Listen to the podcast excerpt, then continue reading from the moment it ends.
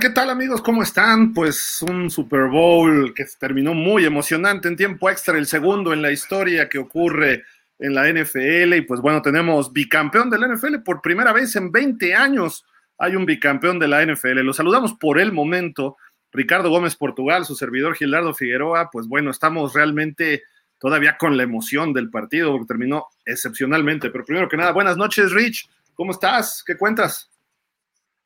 Buenas noches Gil, te saludo a ti con mucho gusto y también a todos los que estén al pendiente del programa. Aquí terminando de ver el juego, terminé de ver la premiación y me vine inmediatamente a hacer el programa con pausa de los 2 minutos. Excelente, Rich, excelente. Pues bueno, tenemos campeón, ¿no? Habemos campeón.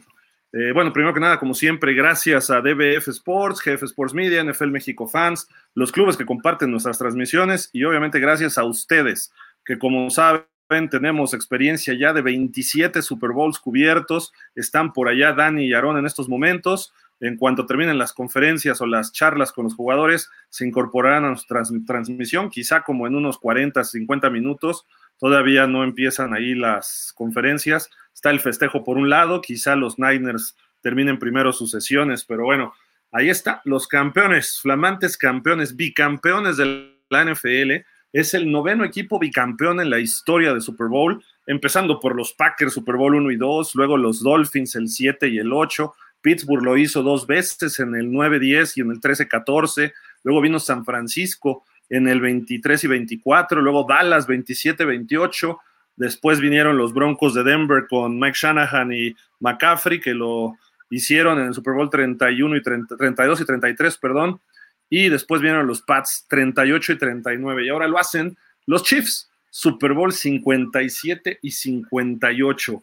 Esto, además, 3 títulos en 4 años. Algo que solo ha logrado pues, los Dallas Cowboys en el 90, bueno, Super Bowl 27, 28 y 30. Luego lo lograron también los Pats, Super Bowl 36, 38 y 39. Y también lo lograron los Pats después, pero fueron en 5 años, que fueron los más recientes. Ahora lo hacen los Chiefs, Super Bowl 54, 57 y 58. Así de que, señores, podemos nombrar la nueva dinastía de la NFL. Estamos viviendo la era Mahomes, Rich, y la era Andy Reid. Así es, como comentas, 3 Super Bowls, 3 victorias de Super Bowl en las últimas 4 temporadas para Kansas City. Mahomes, estábamos hablando tú y yo sobre él fuera del aire, tuvo un juegazo, 34 de 46, 333 yardas, 2 touchdowns, sí terminó lanzando esa intercepción al inicio del tercer cuarto y parece que este equipo de Kansas City, a pesar de no poder correr el balón con los corredores, valga la redundancia, Mahomes fue su líder corredor también, 9 acarreos para 66 yardas y yo quiero imaginarme que estamos viendo... ¿Tú crees que el final de Travis Kelce con Kansas City? Yo tengo la percepción de que los jefes tendrían que ir por un receptor en la primera ronda del próximo draft. Fueron el líder de la liga, ese grupo de receptores en pases soltados que se les fueron de las manos. Por ahí tuvieron algunos problemas, pero cabe destacar que Mahomes en este partido encontró a 8 receptores diferentes. Travis Kelce fue el que más recepciones tuvo con 9, pero los jefes en general variaron su ataque ofensivo demasiado, le dieron el balón a todos los playmakers posibles y creo que eso también fue factor para que ganaran el partido. ¿Tú crees que ya vimos el final de Travis Kelce con Kansas City? No, y lo primero que dijo terminando el partido, dijo nos vemos el año que entra. O sea, ya de entrada lo cambió totalmente lo que sería esa percepción. Dijo nos vemos el año que entra, refiriéndose a que regresarían incluso al Super Bowl, buscando ser el primer equipo tricampeón en la historia, y de hecho hay una corrección con los Chiefs, son 3 veces campeones en 5 años, porque perdieron con Tampa, el 55, entonces no son en 4 años, sino son en 5 años, ojo, nada más, ahí es la única corrección que teníamos que hacer ahorita de lo que se estaba mencionando, pero bueno, ahorita, más allá de lo que pase con el señor de Taylor o con el señor Mahomes, primero que nada, bueno, aquí está el partido, ¿no? Lo que fue este encuentro, ganan 25-22 los Chiefs en tiempo extra, segundo Super Bowl en tiempo extra, y ahorita nos tiene un dato ahí el buen Rich muy interesante de los 2 Super Bowls que han estado en tiempo extra, pero bueno, 25-22, Patrick Mahomes, 2 pases de touchdown, 1 intercepción, pero creo que lo que fue más letal fueron sus yardas por la vía terrestre, sobre todo en esas últimas series, la del tiempo extra, para empezar en esa cuarta oportunidad, y después una escapada que tuvo hasta dentro de la yarda 10 o de la yarda 15, me parece que fue, eso fue letal, ¿no? Y así fueron las anotaciones de este Super Bowl, Rich. No sé si quieras comentarlas ahí tú. Ok, sí. ¿Y alcanzas primero, a ver? Sí, abrió el marcador Jake Moody con el gol de campo más largo en ese momento en la historia del Super Bowl de 55 yardas, y San Francisco iba ganando 3-0 con 14:48 en el segundo cuarto. Después una jugada de truco de estas de tochito que se sacó Kyle Shanahan de la manga desde la yarda 21 de Kansas City en el segundo cuarto igualmente, con 4:23 por jugar. Saca el balón Purdy, se lo centran, después lanza un pase detrás de la línea de golpeo a Jauan Jennings por el lado izquierdo, quien era quarterback en preparatoria, y le lanza un pase cruzando todo el campo hasta el hash del lado derecho a Christian McCaffrey, que tenía un muy buen convoy de bloqueadores y terminó dentro de la zona de anotación para darles la ventaja de 10-0. Posteriormente, en el segundo cuarto, con 20 segundos, Kansas City en la serie ofensiva para cerrar la primera mitad logra conseguir un gol de campo de 28 yardas por parte de Harrison Butker para acercarse a 7 puntos. En el tercer cuarto, con 5 minutos y 1 segundo, Harrison Butker rompe el récord que estableció Jake Moody durante el segundo cuarto de 55 yardas. Butker conectó un gol de campo de 57 yardas y acercó a Kansas City a 4 puntos de los 49.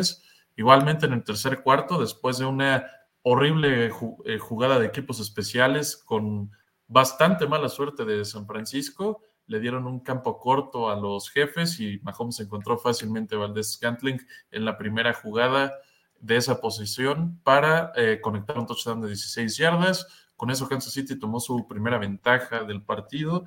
Ya en el último cuarto, con 11:22 por jugar, Jauan Jennings atrapa un pase de 10 yardas de Brock Purdy, pero le bloquean el punto extra a Jake Moody, que fue una jugada muy, pero muy importante para los jefes, para que pudieran seguir vivos en este partido.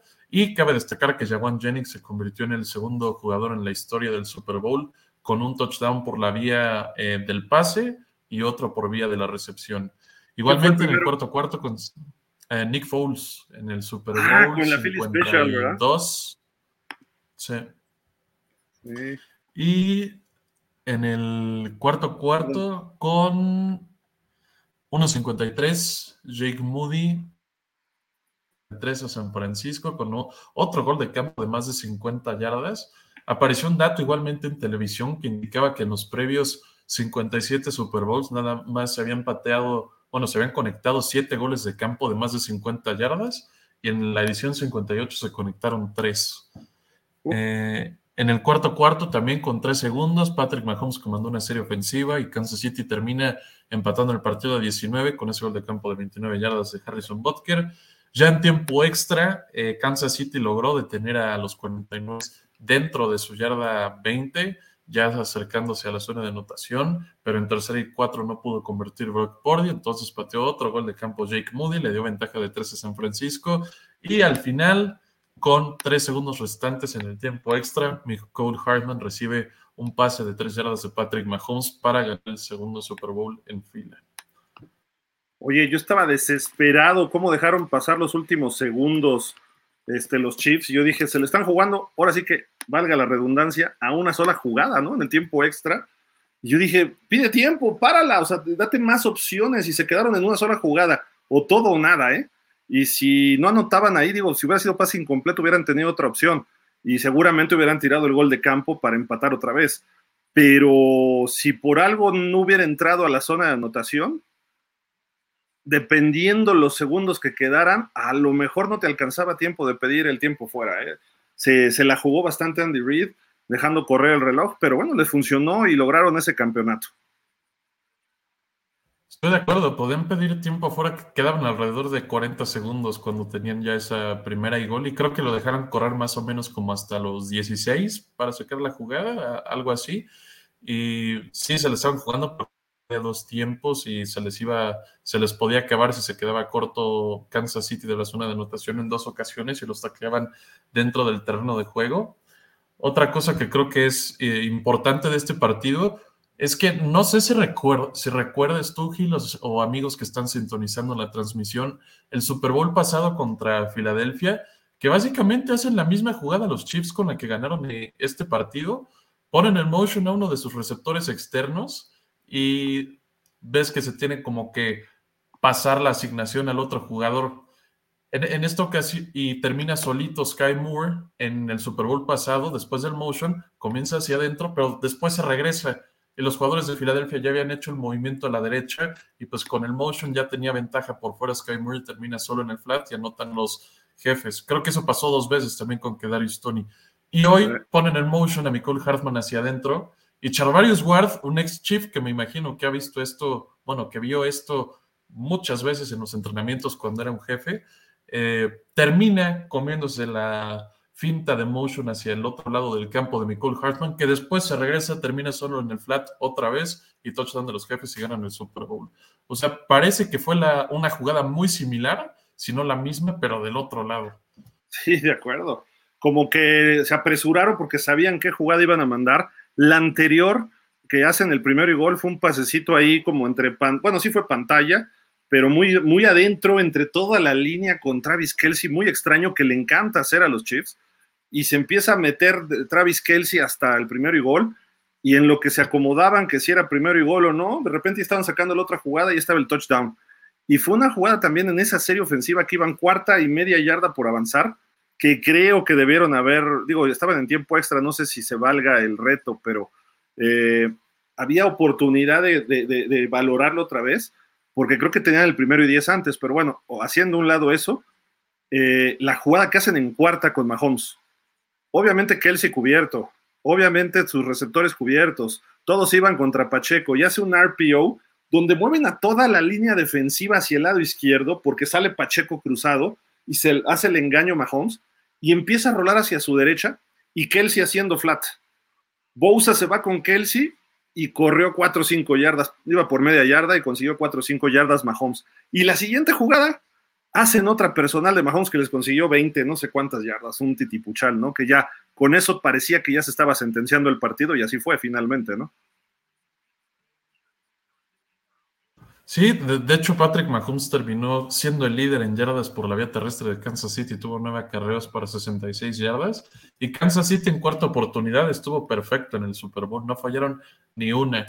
A diferencia de San Francisco, que en tercera down estuvo pues terrible, solamente 3 de 2 en tercera oportunidad. Creo que eso te habla mucho de la ineficacia que tuvieron los 49 ya dentro de la zona roja. Se tuvieron que conformar con goles de campo en varias ocasiones. Incluso hubo una cuarta y 4 ya dentro de la zona roja de Kansas City, que tuvieron que jugársela no tenían que jugársela, no estaban obligados, pero Kyle Shanahan agresivamente se la juega y consigue el primer 10 con George Kittle, y después ya terminan en la zona de anotación y con eso tomaron la ventaja, pero estuvieron muy mal en tercera oportunidad los 49, y Kansas City cuando tenía que hacer las jugadas en cuarta, en tercera, las hicieron. De hecho aquí tenemos las estadísticas generales por equipo. Ahí está, los primeros y 10 muy parejos, 24 a 23 a favor de Kansas. Yardas totales, aunque brinca ahí, no son tantas yardas, 60, 70, que pudiera definirse en la última serie ofensiva, ¿no?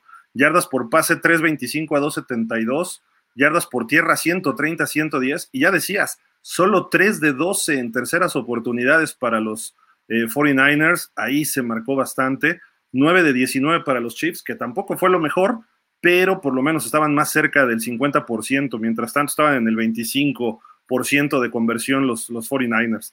Castigos igual terminaron con 6 cada uno, pero creo que hubo una serie donde tuvieron 3 seguidos los Niners que se frenaron, que iban bastante bien y ya estaban en territorio de Kansas. 2 entregas de balón por lado, el tiempo de posesión favoreció por 2 minutitos al equipo de los 49ers, pero esa no fue la diferencia, ¿no? La diferencia fueron la magia de Mahomes, que en este caso no es tanto sus pases, sino lo que hace por la vía terrestre.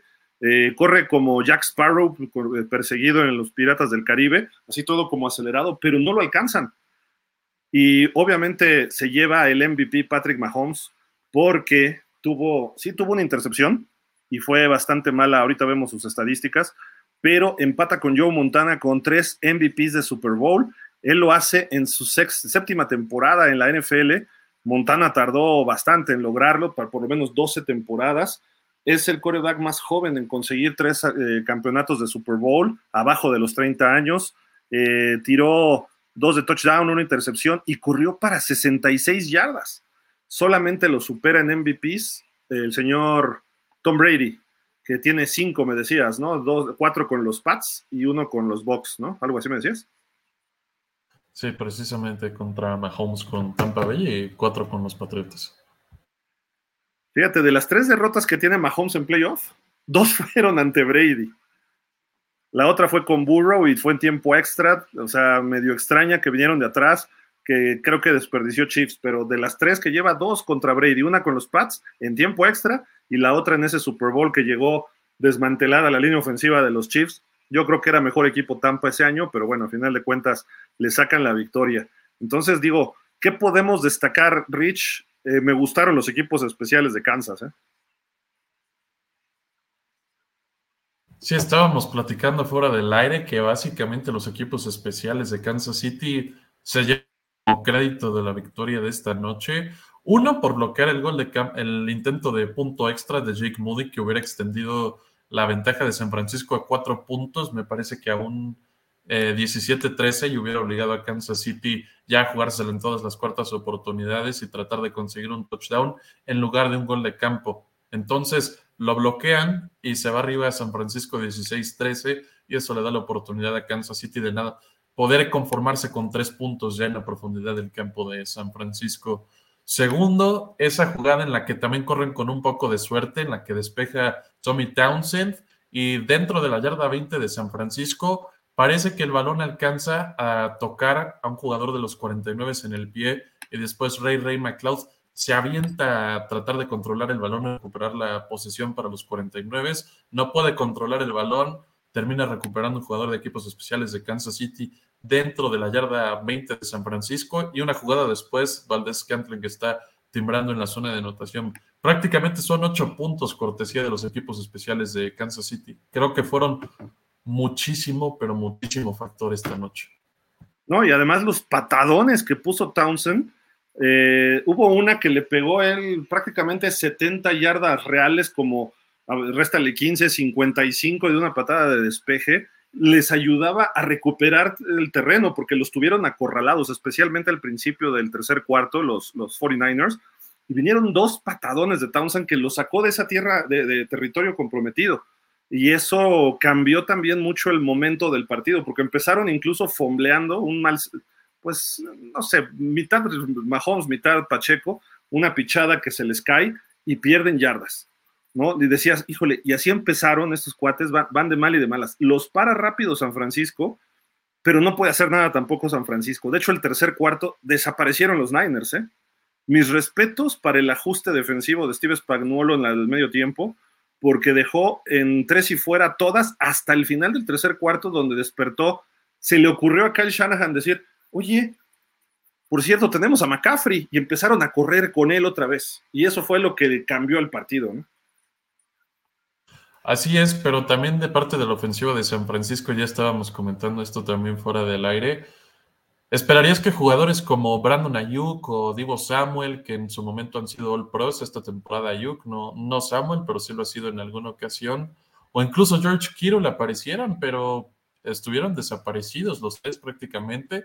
Ya comentaba, se tardaron en involucrar un poco más a Christian McCaffrey, que no solamente fue líder corredor del equipo, también el líder receptor, tuvo 8 recepciones por 80 yardas y un touchdown. Brandon Ayuk solamente 3 recepciones, 49 yardas. Deebo Samuel 3 para 33. George Kittle 2 recepciones y 4 yardas en total.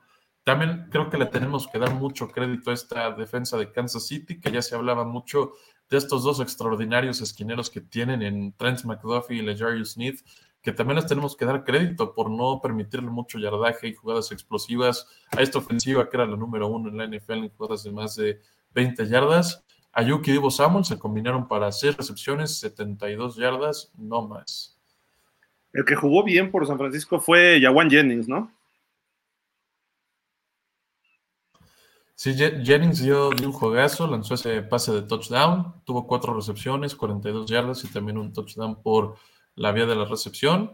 Y McCaffrey, el caballito de batalla, perdón, esta noche para los 49. 8 recepciones, 80 yardas, un touchdown, 22 acarreos, 80 yardas. O sea, en total tuvo 30 toques de balón y 160 yardas y un touchdown. Oficialmente ese muff se lo dan a Lotter, que era el que estaba cubriendo patada, entonces sí lo alcanza a tocar. Yo pensé que había sido un error de Ray McCloud, pero sí hay un roce de este jugador que estaba bloqueando. Y por eso McCloud se avienta por el balón o intenta recuperar el balón, pero pues el balón no bota parejito, ¿no? Entonces también no le favoreció, intentó, pero no pudo. Y es donde entregan el balón y los dejaron a los Chiefs en la yarda pues 16 de su terreno, ¿no? Entonces ahí aprovecharon y creo que una jugada después, ¿no? Fue el touchdown, que ese pase que además dejaron, ahí sí, falló la cobertura, ¿no? Valdez-Scantling solo en la zona de anotación. Mahomes nada más volteó, lo vio y dijo, órale, ahí está. Sí, también fue un gran pase de Mahomes para techar al linebacker de San Francisco, que era Oren Burks, que por cierto, este cuate entró al juego y tuvo que ser el titular porque Dre Greenlaw, más o menos en el primer cuarto, ya a principios del segundo, pues estaba saltando porque habían despejado para que Kansas City tuviera el balón en las profundidades de su territorio, entonces entra brincando al terreno de juego para hacer las jugadas defensivas y termina lesionándose el talón de Aquiles y no pudo regresar al partido Dre Greenlaw. En su lugar tuvo que entrar Oren Burks y durante la segunda mitad, más o menos como al final del tercer cuarto, Kansas City empezó a atacar a este hombre con Travis Kelce, que se tardó muchísimo en aparecer en este Super Bowl. Tuvo una recepción para 1 yarda en la primera mitad, en la segunda y contando también el tiempo extra, tuvo ya 8 recepciones para 92 yardas. Travis Kelce entonces estuvo aprovechándose de la lesión de Dre Greenlaw, que sí es una pieza fundamental para esa defensiva de San Francisco. Oye, ¿y cómo se rompe el tendón de Aquiles? O sea, iba a entrar al campo, acelera y de repente ¡ah! Y vámonos, va para el suelo. O sea, ni siquiera en acción de juego, sino simple y sencillamente porque se emocionó para entrar corriendo. Ocurrió con, pues digo, Aaron Rodgers, Kirk Cousins creo que sí estuvo un poco más forzada, pero Jalen Phillips, solitos, no, sin contacto, se rompieron el tendón, que eso ocurre normalmente, pero son muchas lesiones de este tipo para jugadores y habrá que analizar qué está pasando con varios de ellos, pero qué pena por Dre Greenlaw, Con Greenlaw creo que hubiera sido todavía un factor importante. Fred Warner dio un partidazo, estaba correteando a todos por todos lados, golpeando como siempre. Me gustó lo que hizo Javon Hargrave, me gustó lo que hizo, obviamente, Warner, decíamos, y cuando entró este cuate Burks, ¿no? Se apellida algo así. Él evita un touchdown, en una jugada porque manda un balazo Mahomes, y el cuate, digo, no lo iba a interceptar, pero se avienta y lo desvía, ¿no? Y estaba en el fondo de la zona de anotación, creo que era Kelce. Sí, ya sé de qué jugada hablas. Después termina Mahomes en una tercera y no logran llegar a la zona de anotación. Y hablando de recepciones, creo que también hubo una que ahí medio me causó un poco de polémica de Kyle Juszczyk. No me acuerdo si era una segunda o tercera, que Brock Purdy le lanza. Parece que ya tienen primero detenido a Purdy detrás de la línea, que lo van a capturar. Pero se las arregla y le lanza un pase a Juszczyk, que parece conseguir el primero y 10, pero después como que se veía en la repetición que cuando cayó Juszczyk con el balón, perdió el control y Kansas City no decidió desafiar la jugada, los oficiales no detuvieron las acciones para hacer una revisión, no pasó absolutamente nada. No sé si tú creas que esa jugada debió ser el pase completo. Yo digo que es la Dez Bryant Rule, ¿no? Y Calvin Johnson, porque así fue la jugada de Dez Bryant, justamente, ¿no? Que 2 pasos y cuando se estira con el balón es donde lo pierde con el piso y dijeron hace 7 años que no era touchdown y ahora resulta que sí fue primero y 10 lo de Juszczyk. Se supone que la regla ya se había modificado, ¿no? Aunque él intenta hacer una jugada con el movimiento de fútbol americano, creo que al poner el balón en el suelo y pierde la posesión, es lo mismo que le pasó a Bryant en su momento, ¿no? Sí, que a final de cuentas tampoco creo que hayan involucrado lo suficiente a Juszczyk. Obviamente este cuate lo utilizan más para hacer bloqueos para el juego terrestre, para proteger la protección de pase. y a veces lo usan como ala cerrada, pero el Super Bowl pasado incluso recuerdo que consiguió una anotación, de hecho abrió este juego, el primer pase fue una bootleg de Purdy que termina encontrando a Juszczyk, que tuvo 2 recepciones para 31 yardas y nada más una carrera para 2 yardas. Y con la situación de que no aparecieron ni Ayuk, ni Samuel, ni Kittle, creo que sí debieron aprovechar un poquito más a Kyle Juszczyk y usarlo en varias posiciones, porque es un jugador muy versátil, puede ser fullback, puede ser ala cerrada, a veces lo aluñan incluso como receptor. En fin, se tardó Kyle Shanahan, yo creo, en encontrarle el uso a Christian McCaffrey, que por cierto es el segundo Super Bowl que se va a tiempo extra en la historia, y en los dos ha estado involucrado Kyle Shanahan, el primero como coordinador ofensivo de los Halcones, y ahora este head coach de San Francisco termina perdiendo los dos, y en total ya en su carrera el tercer Super Bowl que pierde. Y además digamos que pues en el cuarto cuarto tuvo la ventaja otra vez, ¿no? Y viene de atrás Mahomes, y en tiempo extra tuvo la ventaja, y viene Mahomes de atrás. Entonces, otro que deja ir Kyle Shanahan, digo... No le quito ningún mérito a lo que hizo San Francisco hoy. Creo que fue un buen partido. Defensivamente fue su mejor juego de la temporada. Estuvieron poniéndole muchísima presión a Mahomes. La primera mitad era de los Niners. Su problema es que no concretaron con más puntos, creo yo. Si hubieran metido por ahí otro touchdown y si hubieran ido 17-3 o algo así, creo que estaríamos diciendo que San Francisco fue campeón. Pero no pudo, le faltó justamente...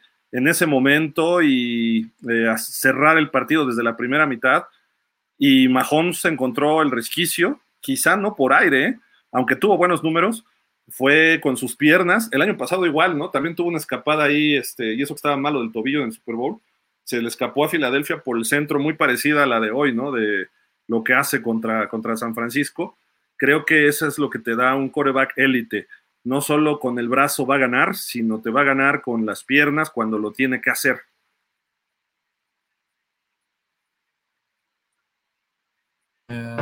Sí, creo que Mahomes es uno de los mejores quarterbacks que en inglés le dicen dual threat, que te puede hacer daño tanto con su brazo como sus piernas, pero incluso cuando se mueve para salir de la bolsa de protección, él sigue viendo en el campo para ver si puede lanzarle el balón al receptor.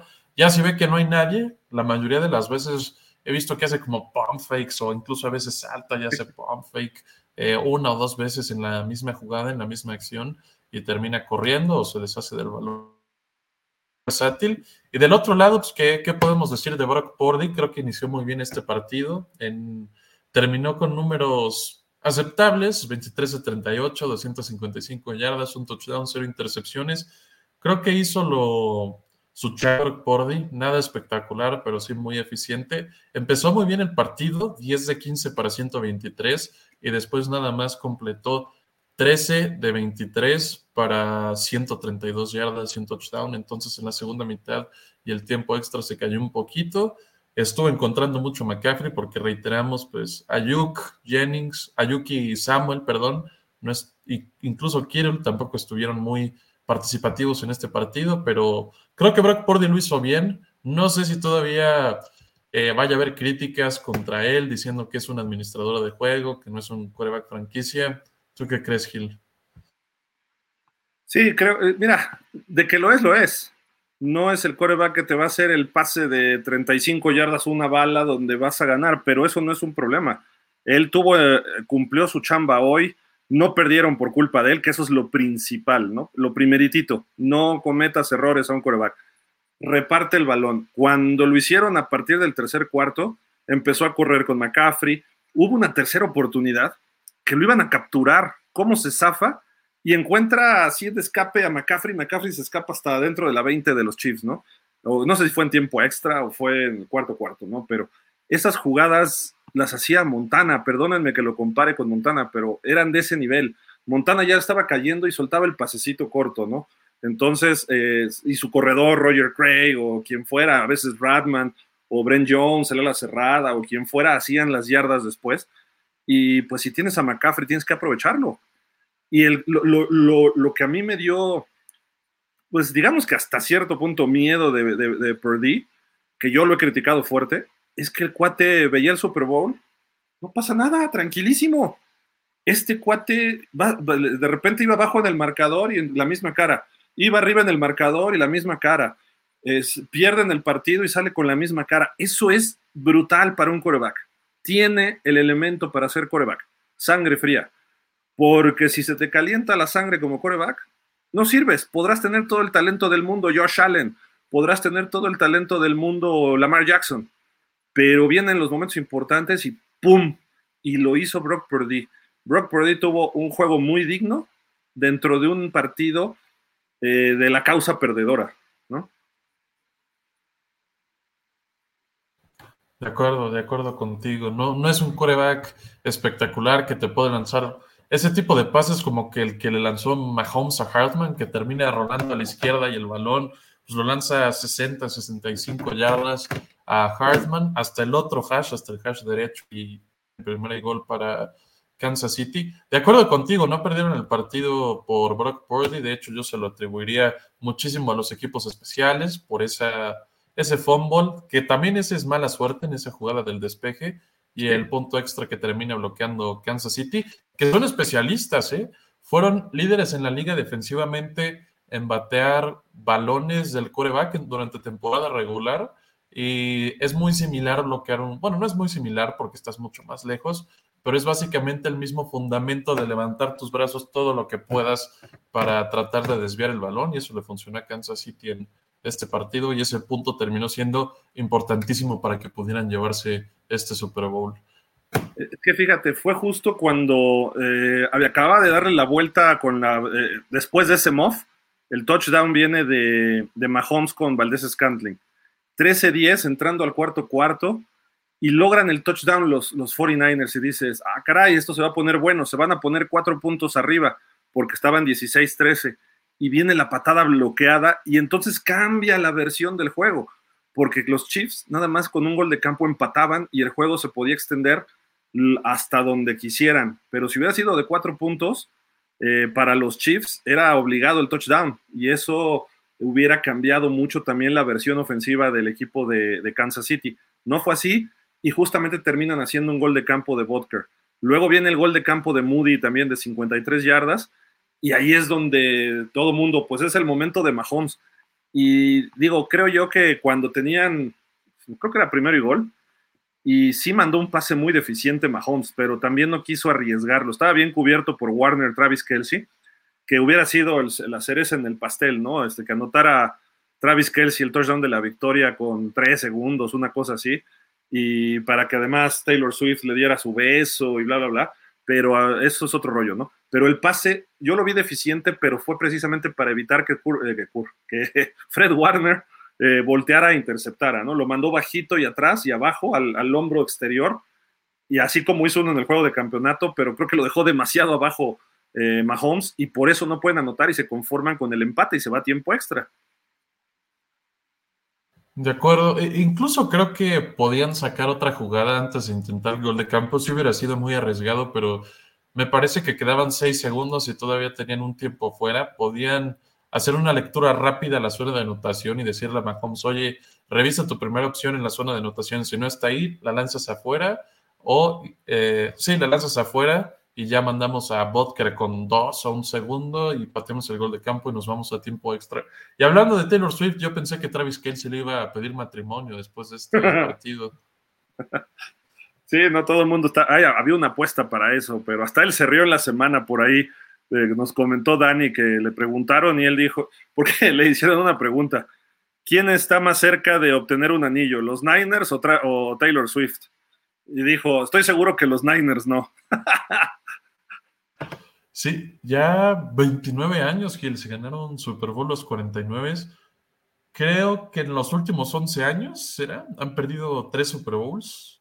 Fue el 47 contra Baltimore, el 54 contra Kansas, otra vez contra Kansas, el 58, y no son campeones desde el 29 que le ganaron a los Cargadores. Los Vaqueros, 28 años sin ganar el Super Bowl también. Y Kansas City ya tiene 4 Super Bowls. De hecho, se quedaron igual que de Dallas. Para todos los Cowboys, me imagino que tú estabas, vamos, Chiefs, vamos, para que no se subieran los Niners con 6 Super Bowls ganados, ¿no? Y están exactamente con la misma marca que los Cowboys, 5 ganados, 3 perdidos. Pittsburgh está 6-2 Está 6-5 los Pats. Los Pats han llegado a cantidad de Super Bowls. Así como han ganado, han perdido también. Y también con 8 Super Bowls está Denver, solo que ellos han ganado nada más 3. Pero bueno, a final de cuentas son los equipos que más apariciones en Super Bowl, de 8 para arriba, ¿no? Entonces, pues San Francisco se rezaga un poco, ¿eh? Y ha tenido oportunidades muy buenas y no ha podido sellar, sobre todo los últimos dos, que en el cuarto o en tiempo extra tenían la ventaja y no pudieron hacer más, ¿no? Eso creo que fue de alguna forma un golpe fuerte para los 49ers, pero bueno, es un equipo poderoso que yo creo que va a estar de regreso el año que entra. Vamos a ver si no se desbarata por cuestiones de tope salarial o porque jugadores empiecen a emigrar, ¿no? a otros lares. Me imagino que en algún momento, yo ya tengo como presupuestado que se van a quedar con Brock Purdy para el futuro. En algún momento le van a tener que soltar el billete y van a tener que dejar ir a algunos jugadores clave, pues, para poder pagarle a este quarterback. Y yo quiero preguntarte algo, Gil. Supongamos, hipotéticamente, los 49 llegan al Super Bowl la próxima temporada y Shanahan vuelve a perder. ¿Ya cuestionarías el futuro de Shanahan con el equipo? Híjole, es que es muy difícil. Ya quisiéramos otros equipos que nuestro coach nos llevara a finales de conferencia y a Super Bowls de forma consistente, ¿no? Creo que eso es un problema, porque no puede. Fíjate, Marv Levy perdió 4 Super Bowls seguidos. Dan Reeves con los Broncos perdió 3 Super Bowls en 4 años. No les puedes dar las gracias porque están cumpliendo su chamba, les falta algo, ¿no? Y sabíamos qué pasaba en Buffalo, quizá mala suerte y algunas cuestiones, sobre todo con Denver sabíamos qué pasaba, era cuando dominaban los equipotes que había de tamaño de la conferencia nacional, dependían de John Elway nada más, entonces, y los Bills pues se encontraron también con equipos muy sólidos cada año, ¿no? Pero es difícil, imagínate si llegan, serían 3 Super Bowls en, ¿qué será? Son 5 años. ¿Tú le das las gracias a un coach que te ha llevado así? Pues es muy difícil decirle. Acaba de firmar extensión de contrato él y John Lynch. O sea, no le puedes pedir más a San Francisco. Ahora, imagínate a un Purdy ya en su tercer año, ¿eh? O sea, hay que ver la evolución de Purdy para el 2024. Eso va a ser un factor también importantísimo. Pero en el sentido de que los 49 no ganan un Super Bowl desde 1995 y que los aficionados, me imagino que ya están desesperados por poder ganar un Super Bowl y es más o menos una situación parecida en Dallas, me imagino, de que esta temporada es Super Bowl o nada. ¿Tú cómo crees que reciban pues, los aficionados ahora a Kyle Shanahan que regrese a Santa Clara con el Super Bowl perdido, sin poder romper la maldición? Ya 29 años sin ganar el Super Bowl ya es bastante tiempo y además perdiendo 3 en los últimos 11 años. Pues sí, digo, o sea, está fuerte, ¿no? La situación, pero yo me preocuparía más, no tanto por Shanahan, ¿eh? Yo diría, pobre del cuate que esté de coordinador de equipos especiales, porque sí creo que hoy normalmente dicen, las ofensivas venden boletos, las defensivas ganan los partidos, pero los equipos especiales ganan campeonatos y hoy se confirma precisamente ese dicho esa cábala, ¿no? Y es Brian Schneider, que es bastante bueno, lleva más de 12 años de experiencia como coordinador de equipos especiales en la NFL. Hoy le ganaron la partida, entonces, híjole, es difícil, ¿no? Es difícil. Creo que Shanahan ha hecho milagros, ha cambiado de quarterback más veces que de ropa interior, ¿no? Cuando él llega, ni siquiera tenía quarterback titular. Estaba por ahí Nick Mullens, una cosa así. Hacen el trade por Garoppolo. Lo empieza a desarrollar, llegan a un Super Bowl. Garoppolo empieza con sus lesiones, etc. Reclutan a Trey Lance. Cuando juega no se ve mal Trey Lance, pero también las lesiones y nunca despuntó. Y de repente se encuentran ahí en el draft perdido a alguien y dicen, a ver, tráete a este chavo. Y le funciona. Entonces, yo creo que tendríamos que evaluar a Shanahan dentro de los próximos 2 años. Si no se pierde el equipo, que yo creo que no lo va a perder John Lynch, que es un gran gerente, tiene chance de ganar un Super Bowl de los próximos 2 años San Francisco. Tienen a Bosa, no estuvo Ufanga además en esta temporada, tienen a Greenlaw, tienen a Warner, lo que tienen defensivamente da miedo. A mí, la verdad, enfrentar esa defensa es de miedo. Y la ofensiva tiene estrellas por todos lados. Y te sale en $800,000 la temporada de Purdy. Y es un quarterback que te lleva al Super Bowl. ¿Dónde está Herbert con 53? ¿Dónde está Burrow con 52 millones? ¿Dónde está Deshaun Watson? ¿Dónde está Dak Prescott? ¿Dónde está próximamente Tua? Los de arriba de 40 millones. Ni siquiera están ahí, ¿no? Entonces, el chavito de menos de $1 millón te lleva al Super Bowl. O sea, tienes potencial, ¿eh? Mucho. De acuerdo, creo que sí tienen uno... Yo creo que el mejor, diría que el mejor roster de toda la NFL, los 49's, pero precisamente estoy viendo los agentes libres que se les vienen para esta off-season. Randy Gregory termina contrato. Chase Young también, bien, ¿eh? Que hicieron un trade por él. Sí, hoy muy bien, esta noche Gregory, Young y Bosa, muy bien para presionar a Mahomes. Yo creo que Gregory lo van a dejar ir. Me imagino que harán lo mejor que puedan para... quedarse con Chase Young. No sé si vayan a firmar otra vez a Sam Darnold, que vio muy poquita acción esta temporada, pero creo que como quarterback suplente puede ser decente, puede ser de los mejores. Y Ray McCloud tal vez podría ser otro relevante en equipos especiales, y Jauan Jennings. Esos son los más destacados, yo creo, de la agencia libre que se le vienen a San Francisco. Fíjate, los grandes estrellas están firmados realmente. La base de este equipo. Ahora, esperemos que no tarden ahora otros 4 años para regresar al Super Bowl, porque ahí sí ya creo que empezaría a haber problemas en el camino, ¿no? Yo creo que San Francisco puede estar los próximos 2 años, dejas que madure Purdy en su contrato de novato de 4 años, y ahí ya evalúas cómo estás parado en ese momento, más lo que puedas draftear este año y el que sigue. San Francisco no lo veo mal, no lo veo lejos. Es un equipo de los más consistentes, por eso estuvo en el Super Bowl y por eso estuvo a 3 segundos de ganarlo, ¿no? No es... Lo que hizo Mahomes es una hombrada al día de hoy, más que contra Filadelfia el año pasado, que también fue de ese nivel, de esa talla. Digo, nos guste o no nos guste su estilo, su forma de hablar, como le dijeron, oye, puedes hablar como la rana René, le dijeron, y dijo, estoy hablando, porque habla igualito que la rana René, pero bueno. A final de cuentas, ¿qué más le puedes pedir a un quarterback? Es élite. 3 Super Bowls en 5 años, en sus 26, 27 años, no sé qué edad tiene, pero todavía está bien joven. Ya rebasó a Brady, a Montana, a Troy Aikman en edad para ganar sus 3 primeros Super Bowls. Y además ya hasta perdió uno, porque Brady cuando perdió todavía se tardó más en perder, o sea, tenía 3 Super Bowls, los 3 ganados, pero Brady hasta después de los 30 fue que perdió su Super Bowl. Él ya tiene 4 apariciones en Super Bowl en menos de 30 años, dices, ah, caray, este cuate es especial, ¿eh? Sí, es el mejor jugador de la liga actualmente, yo veo que tiene el potencial para ser el mejor de la historia. Ya te decía de los agentes libres de San Francisco, ahora estoy viendo los de Kansas City, que... Aquí sí se ve un poco más complicado que puedan mantener el equipo junto, porque se les va Chris Jones, que de por sí tuvieron, si no mal recuerdo, muchos problemas con su contrato para el inicio de esta temporada. Creo que no ganó el primer partido contra Detroit, ¿no? Porque no le dieron extensiones. Creo que lo etiquetaron como jugador franquicia, parece ser. Ah, ok.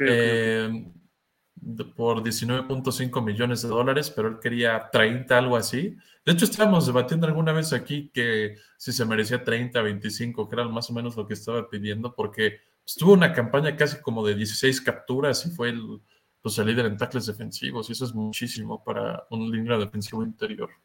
Igual, Mecole Hardman va a ser agente libre, Mike Edwards, que es uno de los safeties titulares, Drew Tranquill, que tuvo una muy buena temporada, Donovan Smith, el tackle izquierdo, Edward Siller, que creo que es un fracaso para haber sido selección de primera ronda de Kansas City, Tommy Townsend, que como decía estuvo un partidazo hoy, Willie Gay, que es un linebacker titular, Derrick Nady, que es el segundo tackle defensivo con Chris Jones, Lejarius Sneed también va a ser agente libre, o sea, estás hablando de 2 de tus mejores jugadores defensivos, Chris Jones y Lejarius Sneed van a ser agentes libres, si es que nos renuevan, claro. Mike Dana también. Creo que esos son los más importantes de la lista. Sí, creo que, digo, va a ser difícil, pero lo mismo decíamos el año pasado, ya los Chiefs no llegaron y ganaron. Este año los Chiefs ya se desbarataron, apenas ganaron 11 en la temporada, y mira, se enracharon en playoffs, ganaron 2 de visitante y el Super Bowl, y dices, wow, el de Miami, pues bueno, lo ganaron en casa, por eso no lo menciono, ¿no? Pero si hubieran ganado en Miami hubieran sido hasta los 3 seguidos, ¿no?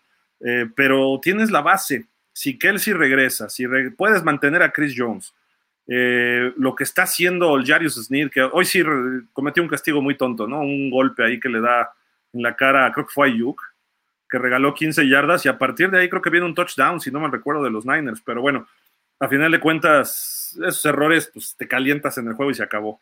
Que por cierto, no sé si te diste cuenta, cuando se iban a armar los cates varias veces, entraban muchos de chamarra negra como árbitros, no sé si te fijaste, hubo 2-3 conatos de bronca, y entraban de todos lados del campo, varios de chamarra negra a separar.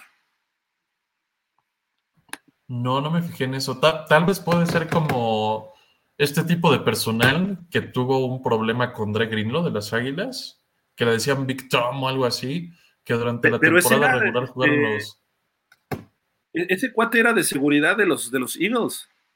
No era precisamente alguien del NFL. Estos traían gorra del NFL negra como de árbitros y sudaderas negras o chamarras negras, porque se veían los árbitros separando, pero esos cuates entraban desde la banca, de las bancas, a parar los pleitos. Entonces no sé si, obviamente el partido estuvo muy caliente, se dieron fuertes, me gustó que los árbitros, el arbitraje creo que no fue factor, aunque sí hubo equivocaciones, Rich, no sé, varios jalones a Bosa, varias cuestiones también contra Kansas un poco ahí medio extrañas, pero a final de cuentas fue parejo, ¿no?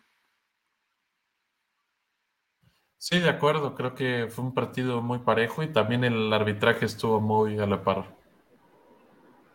Mira quiénes se conectan en este momento, ahí está Daniel Velasco y Aarón Ungar desde las afueras, me parece, del estadio de la Legend. Dani, Aarón, ¿cómo están? Muy buenas noches, ¿qué dicen? Hola Gil, buenas noches, Rich, también buenas noches, pues ya ha concluido de manera oficial la temporada 2023 de la NFL con la celebración del Super Bowl número 58, en donde los Chiefs finalmente se imponen en tiempo extra, la segunda vez que un Super Bowl se va a tiempo extra, se imponen por solamente diferencia de 3 puntos, 22 puntos a 25, y pues ¿qué más te puedo decir, Gil? Se supone que habían creado una regla para que pues no ganaran los Chiefs, porque como le ganaron a Yoshito y que no le habían dado chance a Yoshito, pues crearon una regla para que el otro equipo tuviera chance, pero pues aún así ganaron los Chiefs, entonces ¿ahora cuál va a ser la nueva regla? Es lo que yo me pregunto. O sea, este Super Bowl, Kansas se lo debe a Yoshito Allen. Básicamente sí. Aarón, ¿cómo estás? ¿Qué dices? Buenas noches, Gil. Rich, un saludo. Platícanos algo, Aarón. Pues mira, ¿qué te voy a decir en cuestión del juego? Le atinamos al ganador. Dijimos Kansas, ganó Kansas. Dije yo Mahomes, MVP también. El marcador, pues no le atiné. Pero creo yo que si los Niners hubieran ganado, el MVP hubiera sido McCaffrey. Christian McCaffrey, porque aunque soltó el balón, hay que recordar que cerró muy bien Christian McCaffrey. Entonces, creo que hubiera sido el factor principal, ¿no? Para que se hubiera llevado el MVP McCaffrey, pero pues ganó Kansas 25 a 22, entonces el señor Mahomes se vuelve a llevar back to back otra vez el MVP. Rich, ¿quieres hacerle alguna pregunta a Dani y Aarón? Sí, ¿qué opinan ellos del legado de Kyle Shanahan ahora que ya pues en total pierde 3 Super Bowls desde ese que perdió con Atlanta? Como coordinador ofensivo, ya 2 como head coach de San Francisco y el único coach que ha jugado los 2 Super Bowls de tiempo extra y ha perdido los 2. Yo ya me tengo que ir, pero ahí les dejo esa pregunta.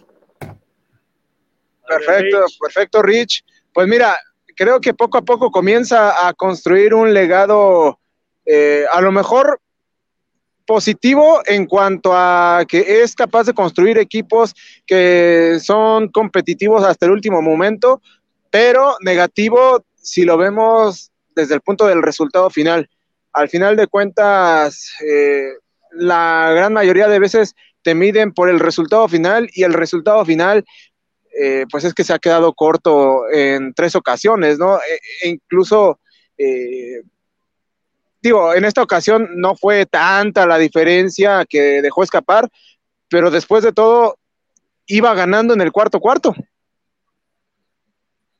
Estadísticamente juego, le va a contar, ¿no? También como en contra, digamos. Sí, un juego muy emocionante, pero contestando al Rich, yo le puedo decir que se parece a Mark Levy, ¿no? En los Bills, ¿no? Que ya perdió 4 Super Bowls consecutivos. Bueno, en esta ocasión, pues no son consecutivos, pero sí, como dices, 3. Con Atlanta, pues se puede decir que fue en gran culpa de él que hayan perdido por malos manejos de su ofensiva. Ahora vas a defender a Dan Quinn, a tu Dan Quinn.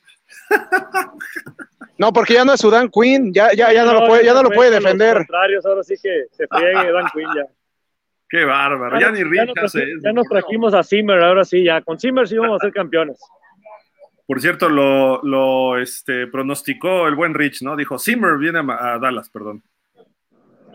Sí, es correcto. Buena adquisición. Me gustó mucho la contratación. Oye, Rich, pues bueno, te dejamos porque sé que tienes escuela mañana, ¿no? Temprano. Y pues digo, hasta que no te titules, entonces no te vamos a desvelar, prometido. Va, perfecto. Gracias, Gil. Gracias, Aarón. Dale, gracias, Rich. Dani. Y un saludo a todos los que estuvieron al pendiente. Nos vemos la próxima. Dale, Rick. Gracias. Dale. Que descanses. Buenas. Pues seguimos por acá. Pues a ver, platíquenos. Estuvieron en las conferencias, ¿no? Ahorita ustedes. ¿Qué se dijo? No sé quién cubrió cuál. Porque ni me avisaron quién iba a cubrir a los Chiefs, ni quién a los Niners, pero bueno. Es que, o sea, de hecho no fue ni siquiera tan así. O sea, lo que pasa es que en el centro, digamos, había un podio principal en donde habló tanto Pat Mahomes como posteriormente Andy Reid. Ahí se quedó Aarón y pues yo me estuve moviendo entre los podios más pequeños, en donde pues estuvieron hablando jugadores de ambos equipos y coaches. Bueno, y en el caso de, más bien y el coach de San Francisco, el señor Kyle Shanahan.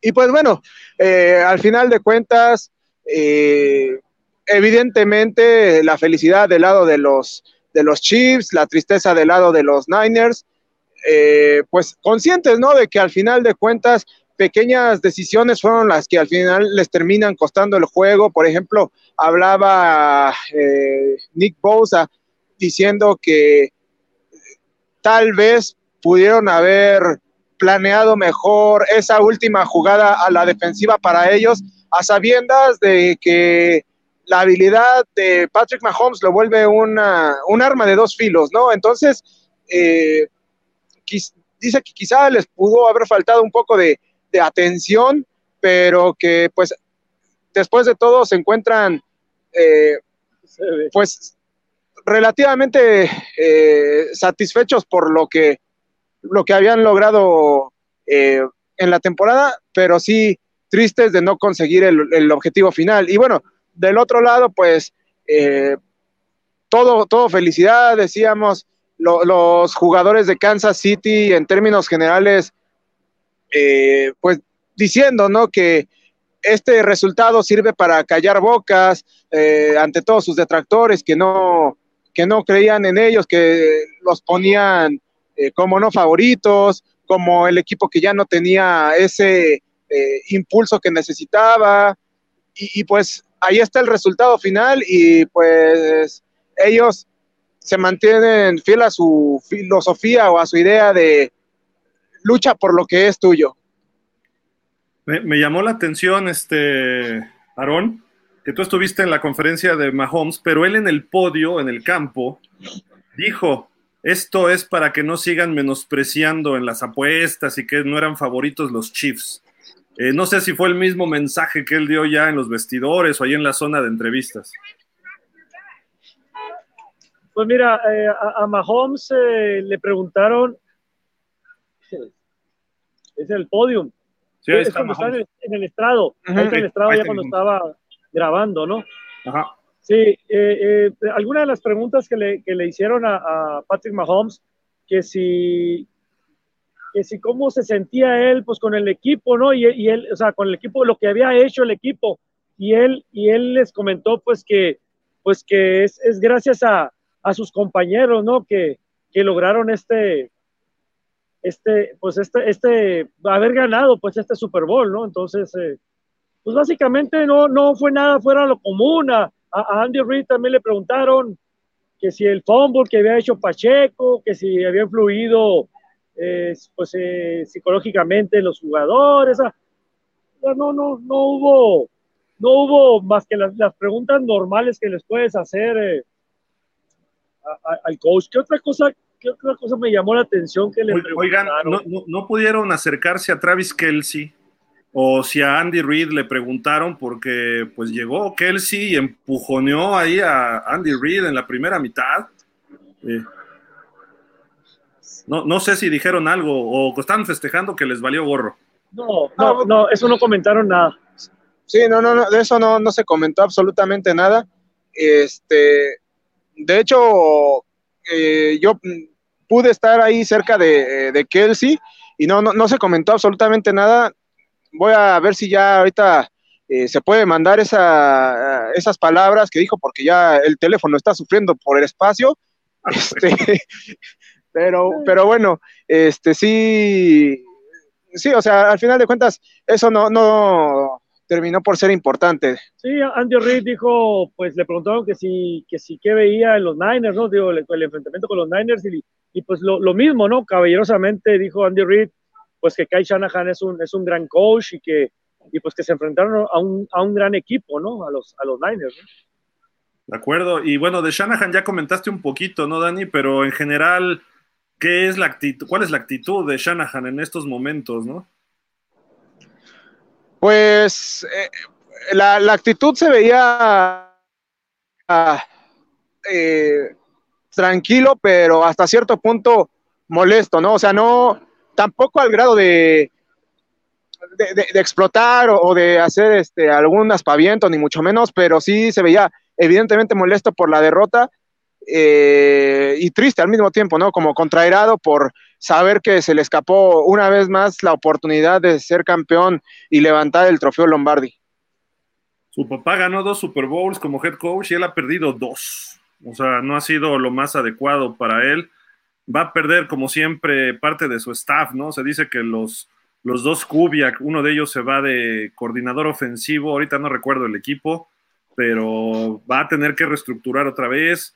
Estaba platicando hace rato el buen Rich acerca de los agentes libres, realmente nadie relevante, o sea, nadie de la base de este equipo. Entonces, San Francisco creo que puede regresar, ¿no? Tiene con qué regresar, pero pues ya cuando se te va 1 o 2 Super Bowls, pierdes finales de conferencia, empieza a causarse un problema, ¿no? Y pudiera haber alguna presión que ya veremos a partir de mañana, ¿no? Sobre todo en los medios y los fans de San Francisco. Pero bueno, en Kansas City logran el bicampeonato, el primer bicampeón desde hace 21 años o 19 años, no sé la cuenta exacta. Fue Super Bowl 38 y 39, son 19, ¿no? Sí. En 2003-2004 fue cuando fue Patriotas. Oigan, ¿ya podemos nombrar dinastía o no a los Chiefs? No, evidentemente sí, ¿no? ¿Por qué desde el año pasado, Aarón? Pues yo lo dije cuando hicimos la misma pregunta, ¿ya lo podemos considerar una dinastía? Yo les dije que sí, ya, es un hecho. Bueno, y más ahorita, ahora sí ya. Yo creo que todos estamos de acuerdo, ¿no? Ahorita sí yo estoy de acuerdo que ya, pero todavía el año pasado yo seguía pensando que no, porque al final de cuentas solamente eran 2 títulos de Super Bowl. Creo que para considerarse dinastía sí debes tener al menos 3 en un periodo corto, que es lo que acaba de hacer el equipo de los Chiefs. Entonces, hoy sí ya los podemos considerar una dinastía. Sí, yo estoy de acuerdo, ¿eh? Y por ahí hasta les preguntaban ahorita hace rato a, me parece que era Travis Kelce, que empezó a gritar como loco, ¡viva Las Vegas, viva Las Vegas! No, se puso muy mal ahí en el podio, pero bueno, vean lo que están poniendo ya por ahí. El Cruz Azul, sí. Sí, totalmente. La Cruz Azul, totalmente ahí los Niners. Oye, oigan, bueno, no sé si pudieron platicar o escuchar lo que dijo Brock Purdy. No. No, de hecho, ya... nos quedamos a la pura conferencia de prensa de los campeones, ¿no? De los Chiefs. De hecho, yo sí intenté ir a ver qué decía Brock Purdy, pero... ahí sí ya literalmente el teléfono ya no me dio. Okay. No, porque se me haría interesante ver qué es lo que él comenta, y la pregunta que les hago a ustedes. ¿Ustedes creen, cómo consideran el partido para Brock Purdy, Dani? Y luego voy contigo, Aaron, también. Mira, yo lo considero en términos generales bueno, no brillante, porque pues sus acciones no pudieron al final de cuentas ser totalmente determinantes, pero creo que sí queda claro que al menos no cayó en lo que en algún momento se dijo, ¿no? De que seguramente él iba a cometer el error. Creo que por esa parte no quedó de él, pero pues bueno, tal vez sí le sigue faltando todavía un poco de madurez, aunque yo particularmente no le achacaría la derrota de los Niners a su accionar. O sea, creo que pasa más por cuestiones de coacheo, particularmente de Kyle Shanahan. ¿Y tú, Aaron, cómo viste a Brock Purdy? Pues mira, a mí lo vi sereno. Lo vi que no titubeó, la verdad, sí me impresionó. Yo fui de los que dije hace 2 días, pues que iba a cometer un fumble y que le iban a interceptar. Y la verdad que pues dio un gran partido, no cometió error, tiró buenos pases. Uno sí lo presionaron, pero ya cuando lo estás viendo así en vivo y a todo color, pues sí le metieron presión los Chiefs cuando tiraba ya equivocado, ¿no? Purdy. Entonces, pero yo así en general, pues lo vi cumplidor, ¿no? Al muchacho, ¿no? Para estar en un Super Bowl en este calibre. Creo que sí hizo bien las cosas Brock Purdy. De acuerdo, yo creo que él no fue el responsable de esta derrota, tampoco hizo mucho para ganar, pero hizo lo suficiente, ¿eh? Le empezó a dar el balón a McCaffrey cuando tenía que hacerlo en el cuarto y en tiempo extra, y McCaffrey, mis respetos. Las lesiones afectaron bastante a San Francisco hoy, ¿no? Greenlaw se lesiona solo, Dani, o sea... del Aquiles. Híjole, o sea, va entrando al campo y se emocionó y corrió muy fuerte y ¡pum! Se le revienta el tendón. Y luego Deebo Samuel con problemas en el tendón de la corva. George Kittle tuvo que salir y regresar ya en el tiempo extra. Por ahí quedaron tendidos otros 2 jugadores, aunque se levantaron, ¿no? de los 49ers. Fue un desgaste muy fuerte el partido y se jugó pues bien fuerte, ¿eh? En general, le pegaron a los 2 quarterbacks con todo y los 2 quarterbacks se levantaron como grandes, ¿eh? Sí, definitivamente fue un juego más cargado del lado de la defensiva, donde pues solamente el último fumble de los Niners termina costando 7 puntos, porque los otros 3 errores en conjunto, 0 puntos. Decía Richardson, y creo que concuerdo, los equipos especiales fueron brillantes hoy para Kansas, y se encontraron las jugadas también, sobre todo ese muff, que no fue error de San Francisco, fue mala suerte, ¿no? Estás bloqueando, cubriendo y te pega el balón, y luego... pues ya no lo pudo recuperar McCloud, ¿no? Pero Kansas City se puso vivo y ganó el balón, y de ahí viene el touchdown que despierta realmente y le da la ventaja, el momentum psicológico, la primera ventaja en el partido a Kansas City, pues ya casi al final del tercer cuarto. Sí, esa fue una jugada clave, de hecho, de los equipos especiales de Kansas, pero en general los 2 equipos, mis respetos, para los equipos especiales, tanto de los Chiefs como de los Niners. El de los Niners también, cada que despejaba Niners al balón a los Chiefs, siempre estaba ya encima un jugador rápido para taclearlo, y esa jugada en donde parecía, no, Dani, que el balón, nosotros estamos detrás, cuando pateó y parecía que el balón iba a llegar, resulta que quedó en la yarda 2, ¿no? Ahí cuando el de los Niners lo esperó y agarró el balón en la yarda 2 para encajonar a los Chiefs, ¿no? Y a Patrick Mahomes. La verdad que o sea, sí, el partido los dos equipos terminó del otro lado de ustedes. Exacto, sí. Ahí es donde nosotros vimos ahí donde se terminó. Yo lo grabé, de hecho, la última serie donde anota. No es cierto, Gil. No es cierto, estábamos del otro lado nosotros. No, o sea, nosotros terminó el juego. Sí, de hecho, donde cayeron todos los touchdowns, nosotros estábamos del lado contrario. O sea, en la última anotación donde ganan los Chiefs ahora en el tiempo extra, nosotros estábamos del otro lado. O sea, teníamos la jugada de frente, digamos. Ajá. Sí, hasta el otro lado. Exacto, pero sí, esa quizá fue el único defecto, ¿no? Que pues realmente no nos tocó a nosotros ver ninguna anotación del lado que nosotros estábamos. Todos los touchdowns del partido cayeron de aquel lado. Bueno, fueron poquitos, no te preocupes, fueron casi, en total fueron 7 goles de campo de los dos pateadores. Sí. Es un récord, ¿no? Sí, récord, y además fueron 3 de más de 50 yardas, 2 de Moody y 1 de Butker, y además creo que el más largo en la historia ahorita es de Butker, de 57, me parece que se rompió el récord, porque 2 veces se rompió, de 55 y de 57, habrá que checar ese dato, ¿no? Pero nos comentaba Rich precisamente eso. Oigan, ¿qué tal el estadio, y la gente? ¿Sí hubo más Niners que Chiefs? Sí, pero mucho, o sea, a lo mejor un 60-40 o 65-35, pero sí había mucho más Niners, y pues salieron todos tristes, ¿no? Tristemente para su causa. Oigan, ¿y qué se dijo del show de medio tiempo? Porque en general las redes sociales criticaron bastante, que muy aburrido, muy, no sé, muy soso, y no sé, ¿qué se dijo en el estadio? No sé, ustedes que estaban ahí.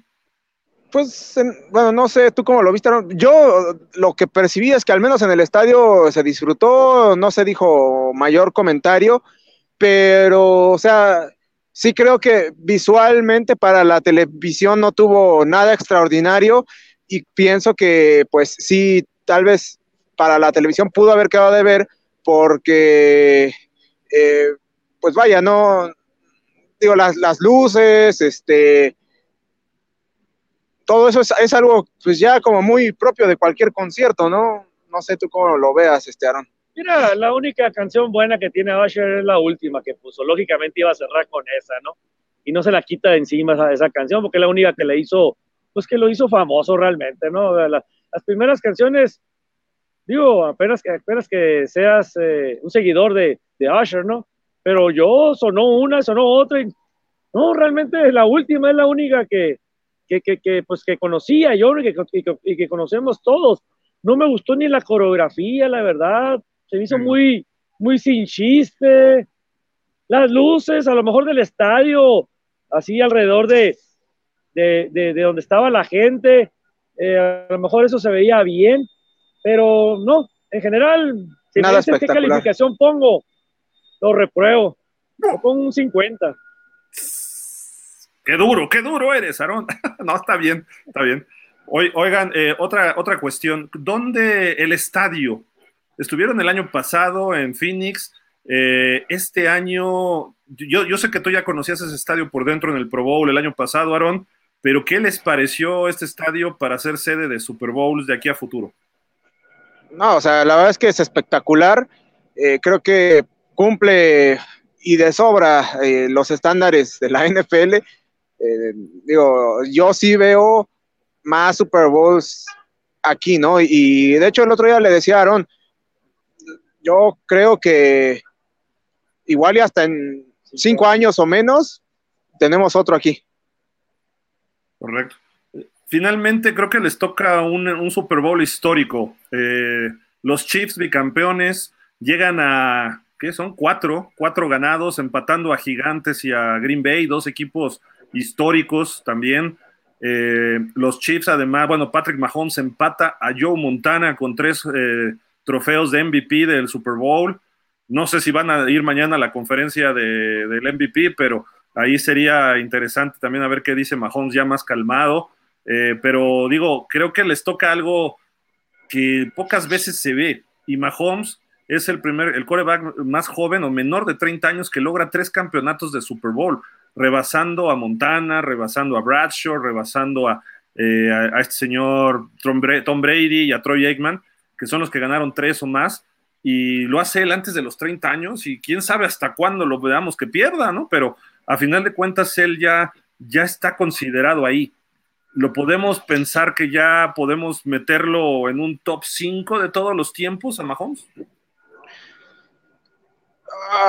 No sé si top 5, pero yo creo que por lo menos top 7, por lo menos yo creo que sí. Y digo, sé que todavía es muy temprano en su carrera, faltan muchos años por seguir viendo a Mahomes, pero estoy seguro que si hoy se retirara, que evidentemente eso no va a pasar, o sea, ya tiene asegurado el Salón de la Fama, eso sí. Ok. Y bueno, les preguntaba también, Aarón, de los Chiefs, ¿no? 3 Super Bowls en 5 años y perdieron otro en esos 5 años, además. Es algo impresionante. Pues, ¿dónde colocamos a los Chiefs en la historia? Digo, obviamente en las estadísticas, pero ¿tú crees que sea un mejor equipo que Green Bay, históricamente, en Super Bowls, que Gigantes? Oh, no creo. No creo que todavía llegue a... Le faltaría, yo creo, un Super Bowl más para considerarlo arribita todavía de esos equipos, por la historia que tiene Green Bay, por la historia que tiene los Gigantes. No creo, entonces le falta un pasito, cualquier cosa, pero no lo puedo considerar que estén arriba, que los hayan pasado, ¿no? A esos dos grandes equipos. Pues no sé si quieran agregar algo más, sé que están agotados. Digo, a ustedes están como van a dar las 10 de la noche apenas, acá ya van a dar las 12, pero no sé si quieren agregar algo más, le seguimos platicando un poquito, desglosando algo, o platíquenos. Podemos, mira, estamos esperando a que lleguen por nosotros, entonces podemos seguirle dando de todas maneras, no pasa nada. ¿Y quién va a llegar por ustedes? ¿Mahomes? ¿Se van a ir a la pachanga de los Chiefs? No, mira, no creo que nos vayamos a la pachanga de los Chiefs, pero yo creo que sí nos vamos a aventar unos tacos porque, eso sí. Digo, haremos el puro desayuno. Sí, bueno, ahorita sí. No alcanzamos digo, después quizá ya fuera del aire podemos aclarar la razón por la cual no nos dieron de comer, pero sí, es que vamos a ponerlo así, si nos movíamos de donde estábamos... ¿Era comida o era el juego? Exacto. Así de fácil era. Yo creo que dijeron, ahí vienen los dragones de pausa, y por eso les dijeron, no les den. Nos cerraron la puerta. Sí. No, pero bueno, estuvo excelente la cobertura. Oye, Aarón, ¿qué te dijo John Lynch? Vi que le tomaste una foto ahí en el palco. Sí, lo que pasa es que estábamos a un ladito precisamente del palco de John Lynch, y de repente...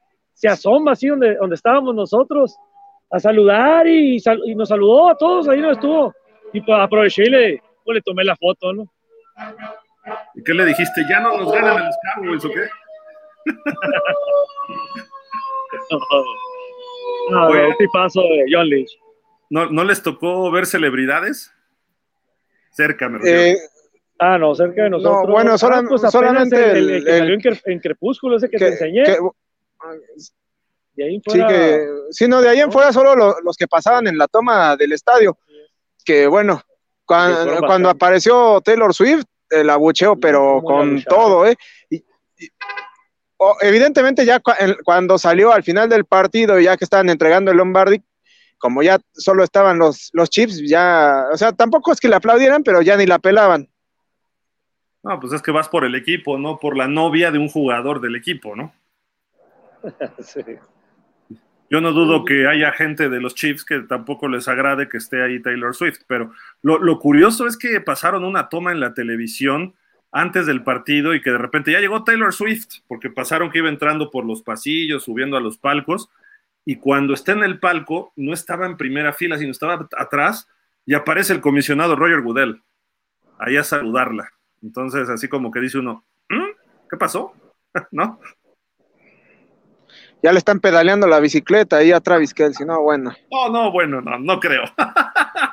No, pero me refiero de que hasta el comisionado, ¿no? Ahí rindiendo pleitesías con Taylor Swift. Obviamente, el valor del NFL y de los Chiefs aumentó $300 millones gracias a la señora, o a la jovencita todavía Taylor Swift, pero bueno, eso es otro asunto que estuvo pocas veces en la televisión, entonces no, de repente estaba sorprendida de cómo se estaba dando el juego, y festejaron de una forma que ni siquiera se veía, se le aventaron todos y todos estaban festejando en el palco, porque fue un partido, quizá empezó muy lento, ¿no? No sé cuál sea su opinión. San Francisco creo que debió aprovechar mejor el dominio de la primera mitad, y de repente la segunda mitad, a partir del final del tercer cuarto, se volvió un partido de toma y daca espectacular, ¿eh? Sí, San Francisco fiel a lo que hizo en esta postemporada, ofensivamente empezó bastante lento, la diferencia es que la defensiva sí entró enchufada, entonces el partido se mantuvo en la línea, lograron sacar ventaja, de pronto parecía que las cosas se le iban a complicar considerablemente a los Chiefs, pero encontraron ese tanque de oxígeno al final de la primera mitad, primero con el gol de campo, y bueno, ya después en el tercer cuarto, pues logran darle la vuelta. Correcto, pues miren, en lo que llegan por ustedes... No sé si sea el Uber, no sé quién sea quien vaya por ustedes, pero hay bastantes comentarios. Gracias a toda la gente que se está conectando ahorita, domingo, casi a las 12 de la noche. Mauro Alejandro Monroy dice, muy buenas noches. Mi más sincera felicitación a todo el equipo de Pausa de los 2 Minutos por su gran trabajo realizado en la cobertura del Super Bowl. Muchas gracias. Ahora llega el inevitable ayuno de 7 meses. Dice Daniel Berni. Bueno, pero hay digamos, ¿cómo se llama? Entre meses intermedios, ¿no? Con la agencia libre, el draft y etcétera, etcétera. Sí, hay bastante todavía, afortunadamente, y hay americano en México, Mauro, vamos a tener programas también y todo. Mauro Alejandro Monroy dice, me dieron ganas de llorar al ver la entrada del programa, fue una maravillosa temporada coronada con un gran juego. Sí, totalmente. Dice Víctor Medio, saludos, ¿qué hubo, Víctor? Mónica Castillo dice, hola. Víctor Medios, bien ganado Kansas, justa victoria. San Francisco perdió la oportunidad porque dejó de hacer lo que debía. De acuerdo. Don Alejandro Monroy, ustedes tienen más claro el panorama, pero inició el fin de la era Shanahan en San Francisco. Es lo que veníamos comentando, ¿no? Pues, probablemente, ¿no? Porque... pues al final de cuentas creo que las aspiraciones de San Francisco, o las expectativas mejor dicho, siempre son ganar el Super Bowl. De acuerdo. Víctor Medio dice, te faltó decir el bicampeonato de Pittsburgh. No, tuvo 2 Pittsburgh, Super Bowl 9 y 10 y 13 y 14, o sea, Pittsburgh cuenta 2 veces. En realidad es el 8º equipo si hablamos de franquicias, pero Pittsburgh, como lo hizo 2 veces, los Chiefs es el 9º equipo que logra un bicampeonato realmente, ¿no? Pero Pittsburgh logró 4 campeonatos en 6 Super Bowls con 2 bicampeonatos, digamos, ¿no? Fue algo brutal. Nadie lo ha igualado, ¿eh? Es la dinastía todavía más fuerte de todos. Víctor Manuel Martínez dice, buenas noches, Gil y Richard, saludos, amigos. Rafael Jaramillo, buenas noches, Gil, Ricardo y a todo el equipo de Pausa. Se extrañó la tradicional narración del partido, gracias por una gran temporada de narraciones, opiniones y todo el tiempo que nos renombre, gracias a ustedes, Rafa. Pues es que queríamos estar más tranquilos por el enlace, ¿no? La cobertura que tenemos allá con Dani y con Aarón, para aprovecharlos a ellos, que están en el lugar de los hechos, ¿no? Si nos poníamos a narrar y eso, hubiera estado muy bueno, ¿eh? El partido daba para mucho, y estuvimos ahí en el WhatsApp todos, oye, ¿viste la jugada? ¿Qué pase de Mahomes? Ese bombazo que mandó a Mecole Hardman, y luego pues las jugadas de McCaffrey, todos estábamos comentando, ¿no? Por ahí. Black Tepes dice, el juego se complicó poco Kansas el primer medio, pero donde se complicó es cuando permitieron el touchdown estando 10-7, Les completaron una 4ª y 1. Correcto. Dice Gabriel Rodríguez, buenas noches. Como les comenté, Shanahan es el Marv Levy de estos tiempos. Lástima por San Francisco. No aprovecharon en hacer puntos en el primer cuarto. Dice Black Tepes, luego ya Purdy sacó a lo novato y la defensa de Kansas jamás aflojó en su intensidad. Y Mahomes, un dios, neta. Dice, ¿no vieron el meme del medio tiempo, del show del medio tiempo, que pusieron a Johnny Laboriel vestido de blanco en vez de Usher? Ja, ja, ja, melodía de amor. No, no lo vi. Yo vi uno de, que pusieron a Juan Gabriel en lugar de Usher. Ok. Rodolfo Martínez, simplemente el factor Mahomes. Oigan, ¿y cómo ganó con las piernas, eh? No con el brazo como tal, ¿eh? Sí. Digo, lanzó sus pases de touchdown, pero las jugadas clave fueron corriendo. De acuerdo. El año pasado tuvo una escapada también, ¿no? Si no mal recuerdo. Sí, así es. Sí. Mauro Alejandro Monroy, ¿creen ustedes que si Kansas City consigue otro receptor de primer nivel y mantiene la misma estructura, serán candidatos al tricampeonato? Siempre que esté Andy Reid ahí y Patrick Mahomes, siempre va a haber la posibilidad de que sea tricampeonato, y más si les ponen otra arma ahí a Mahomes. Oye, ¿dijo algo de regresar o no Andy Reid el año que entra? No dijo nada de eso. El Travis Kelce fue el que se andaba muy emocionado y hasta cantando ahí en el estadio y comentó que iba sobre el tricampeonato. Sí, eso dio a entender. Dio a entender que él no se va a retirar. Exacto. No, empezó a gritar como desesperado, ¡viva Las Vegas! ¡Viva Las Vegas! Se puso chistoso. Oye, a mí lo que me molestó de Travis Kelce fue cómo le faltó al respeto a Andy Reid, ¿no? Por la situación que sea, ¿no? Creo que se merecía una sanción, por lo menos dejarlo en la banca a la primera mitad, ¿no? Creo que sí se me hizo una falta de respeto, así de que, oye, vino mi novia desde Japón, méteme, mándame pases, ¿no? O sea, no, creo que ahí no. Pero... Se va a quedar, ahora de castigo va a ser el que le va a tener que explicar los paquetes de seguro con los Nuggets a Andy Reid. Y por otro lado, digo, pues habrá que ver, ¿no? También cómo se arman los equipos, pero hoy presumiblemente los Chiefs es un equipo joven todavía, creo que pudiera ser el tricampeonato porque muchos de ellos están madurando y ya con campeonatos, ¿eh? Entonces, aguas. Y Andy Reid por ahí llegó ahorita un aviso que creo que en una entrevista con la CBS dijo que planea regresar para una temporada 26. O sea, esperemos Andy Reid el año que entra. Bill Belichick sí se queda en la banca porque decían que le entraba al quite. Andy Reid va a regresar el año que entra, según todo lo que indica hoy, ¿no? Dice Ulises, excelente encuentro, muy bien por Kansas City. Mis 49ers, 3 finales perdidas. La defensiva de San Francisco de lujo. La ofensiva no concretó en el tiempo extra. Al tapatío en intermedia. Gracias, Gil. Ya me perdí, pero bueno, no importa. Manuel Alejandro Monroy, ¿eh? ¿Ya llegaron por ustedes? No. ¿Quién sabe quién? Es una limusina la que estamos esperando. Por eso. ¿Quién sabe quién le toca? Aarón, Dani, súbanse.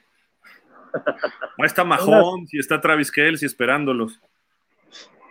Dice Manuel Alejandro Monroy, en el primer medio no se veía por dónde Kansas City podía ganar el partido. La defensa de Kansas mantuvo al equipo durante el partido. Sí, como toda la temporada. De acuerdo. Gabriel Rodríguez dice, en Telerisa Burak comentaba que Chiefs podía dejar pasar el tiempo y empezar un 6º cuarto. ¿Se norteó? No sabe la regla. Pues yo creo que se le fue la cabra, ¿no? Porque, pues, o sea, ¿cómo? Si el tiempo se hubiera acabado en el tiempo extra y los Chiefs no se apuraban, perdían el juego, o sea, no sé, yo creo que se le botó la cabra, ¿no? Sí, se le fue el avión ahí. Sí, en caso de que hubieran metido gol de campo, ¿no? Para empatar, eso sí. Dice José Pablo Gómez, buenas noches, me pregunto, ¿cuándo me hincaré y levantaré las manos y gritaré, somos campeones Miami Dolphins? Ay, José, ¿para qué mencionas eso ahorita? Espérate. Bueno, Alejandro Monroy, ¿ven alcanzando a Tom Brady de GOAT en títulos de Super Bowl? Tal vez. Le faltan 4, todavía. 4, no, está complicado. Pues está, o sea, sí, está complicado, pero, o sea, ¿cuántos años lleva en la liga Mahomes? 7. Sí, pero aquí hay una diferencia. Bill Belichick estaba muy joven cuando lo agarró junto con Brady.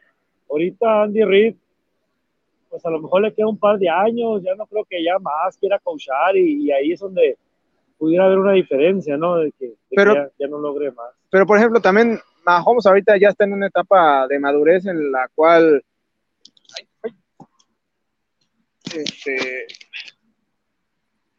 él puede convertirse más en un coach dentro del terreno de juego, ¿no? Para sus compañeros. Yo creo que sí puede alcanzarlo, ¿eh? Este equipo está joven y pueden ganar el año que entra, o pueden ganar en 2 o 3 años, a lo mejor uno más. Ya estaría a 3.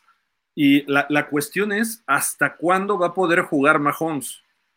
Brady jugó hasta los 44 años y ganó un Super Bowl arriba de los 40, 41, 42, no sé qué edad tenía. Vamos a ver, Mahomes le va ganando en edad más joven a ganar Super Bowls, y Brady hubo un lapso de 10 años donde no ganaron los Pats nada, del Super Bowl 39 hasta el 49. Si Mahomes puede ir ganando cada 3 años o cada 4 años uno, creo que sí lo pudiera superar, ¿eh? Y a lo mejor que no juegue hasta los 40, a lo mejor que juegue a los 38, 39, pudiera alcanzar rápido a Brady, pero bueno.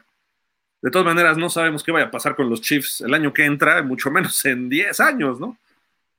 Sí, no, de acuerdo. Dice Black Tepesh, Kittle hizo el 4 y 2, esa clave para que San Francisco anotara. Pero en general pasó desapercibido Kittle, ¿no? Pues creo que fue una atrapada nomás la que hizo. Sí, no se vio Kittle. No sé cuántas, pero según yo, al inicio del juego nomás le vi 1. Tuvo 2 para 4 yardas. Sí. Ah, porque el otro a lo mejor lo tumbaron en la línea de golpeo. No hizo nada. Se perdió, ¿no? Fíjate, repartió en varios receptores Purdy 8 pases a McCaffrey para 80 yardas. Ayuk 6 pases, solo completó 3, pero 49 yardas, estuvo bien en número de yardas. Jauan Jennings jugó muy bien, pero nada más 4 recepciones, 42 yardas y un touchdown. Deebo Samuel, 3 recepciones, 33 yardas, de 11 pases a Deebo. O sea, fallaron 8 pases, Purdy y Deebo. Juszczyk, 2 pases, 31 yardas. Ray 1 para 19. Y Conley, 1 para 18. Y Kittle, 3 en total. Completó 2 para 4 yardas. Repartió bastante el balón Purdy, pero al final, cuando vio en problemas, todos era McCaffrey. Y se vio que San Francisco era McCaffrey dependiente, y al final eso le costó, ¿eh? Sí, por eso digo que creo que si tienes a un quarterback así tan joven y que está entendiendo lo que el juego necesita, tú como coach, y que se supone que tu especialidad es la ofensiva, pues es donde te tienes que poner las pilas y pensar en algo creativo para ayudarle a que no se vuelva tan predecible tu ataque. Hay algo que ya se está volviendo tradición con ustedes. Jugadores que entrevistan resultan ser importantes en el partido. El año pasado fue Bradbury y creo que Chad Henne, y había otro de Kansas, no me acuerdo, que más o menos afectaron. Este año Hargrave y Karlaftis, y los dos tuvieron un muy buen partido, ¿eh? Cuando llegue Miami, por favor, entrevisten a Tua, y así un 1-1, y no lo vayan a dejar ir, por favor, eso se los encargo. Oye, pero ¿qué tal si entrevistamos a Sanders, y es el que gana el partido? El que ustedes digan, pero entrevisten a los 45. Oye, dice Miguel Ángel Muñoz, saludos Gil y Ricardo, fue un buen juego emocionante. En efecto, el ajuste de Kansas City en la segunda mitad fue determinante.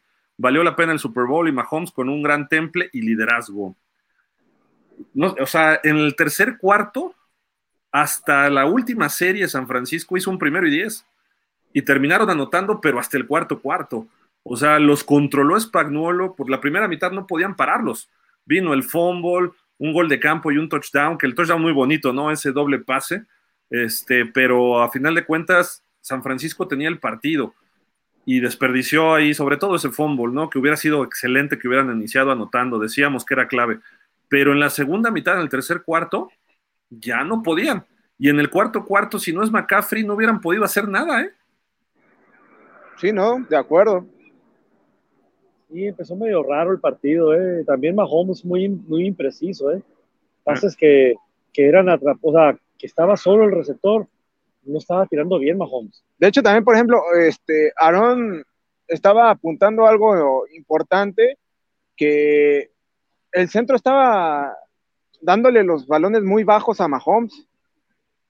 No estaba Tuni, no estaba, ¿va? No. No jugó. Jugó creo que Humphrey de centro, ¿no? Uh-huh. Sí, estaba tirando muy bajo para Mahomes, se veía que batallaba, Mahomes se tenía que agachar para recibir el balón.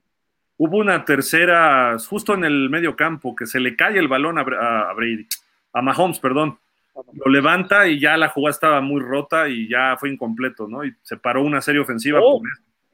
Tuvo que tirar Mahomes para que no lo capturaran y tiró casi entre dos defensivos de... tampoco le interceptan, ¿eh? Puso un balón. Sí, ahí, peligroso el balón que tiró. José Manuel Hernández, 49 dejó puntos clave Independiente de la última jugada de Kansas y creo que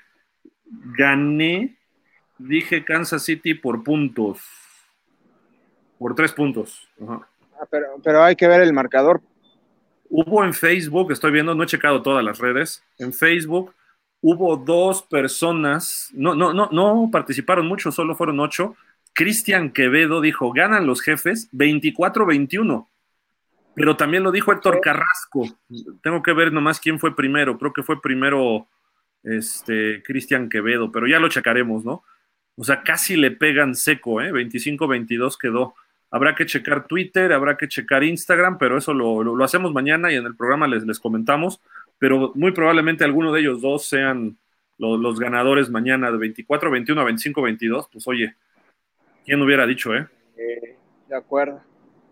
Dice Black Tepesh, creo que si no fuera MVP Mahomes, el más cercano sería Hardman o Watson, el tight end, porque buena parte del juego jugó muy bien su defensa y los equipos especiales. Oye, ahorita que dijiste equipos especiales, también me estaba acordando que, pues, si no en la cantidad, por lo menos Polo le atinó a que iba a haber un montón de goles de campo. Es cierto. Él dijo que iba a ser más defensivo, ¿no? Sí. Y si no hubiera sido por el tiempo extra, sí, totalmente hubiera sido muy, muy cargado a la defensa. Dice Mauro Alejandro Monroy, era 2nd and 12 que rebotó en el suelo.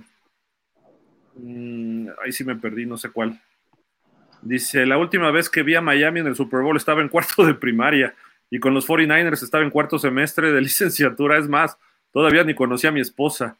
La veía en pasillos, pero ni me volteaba a ver.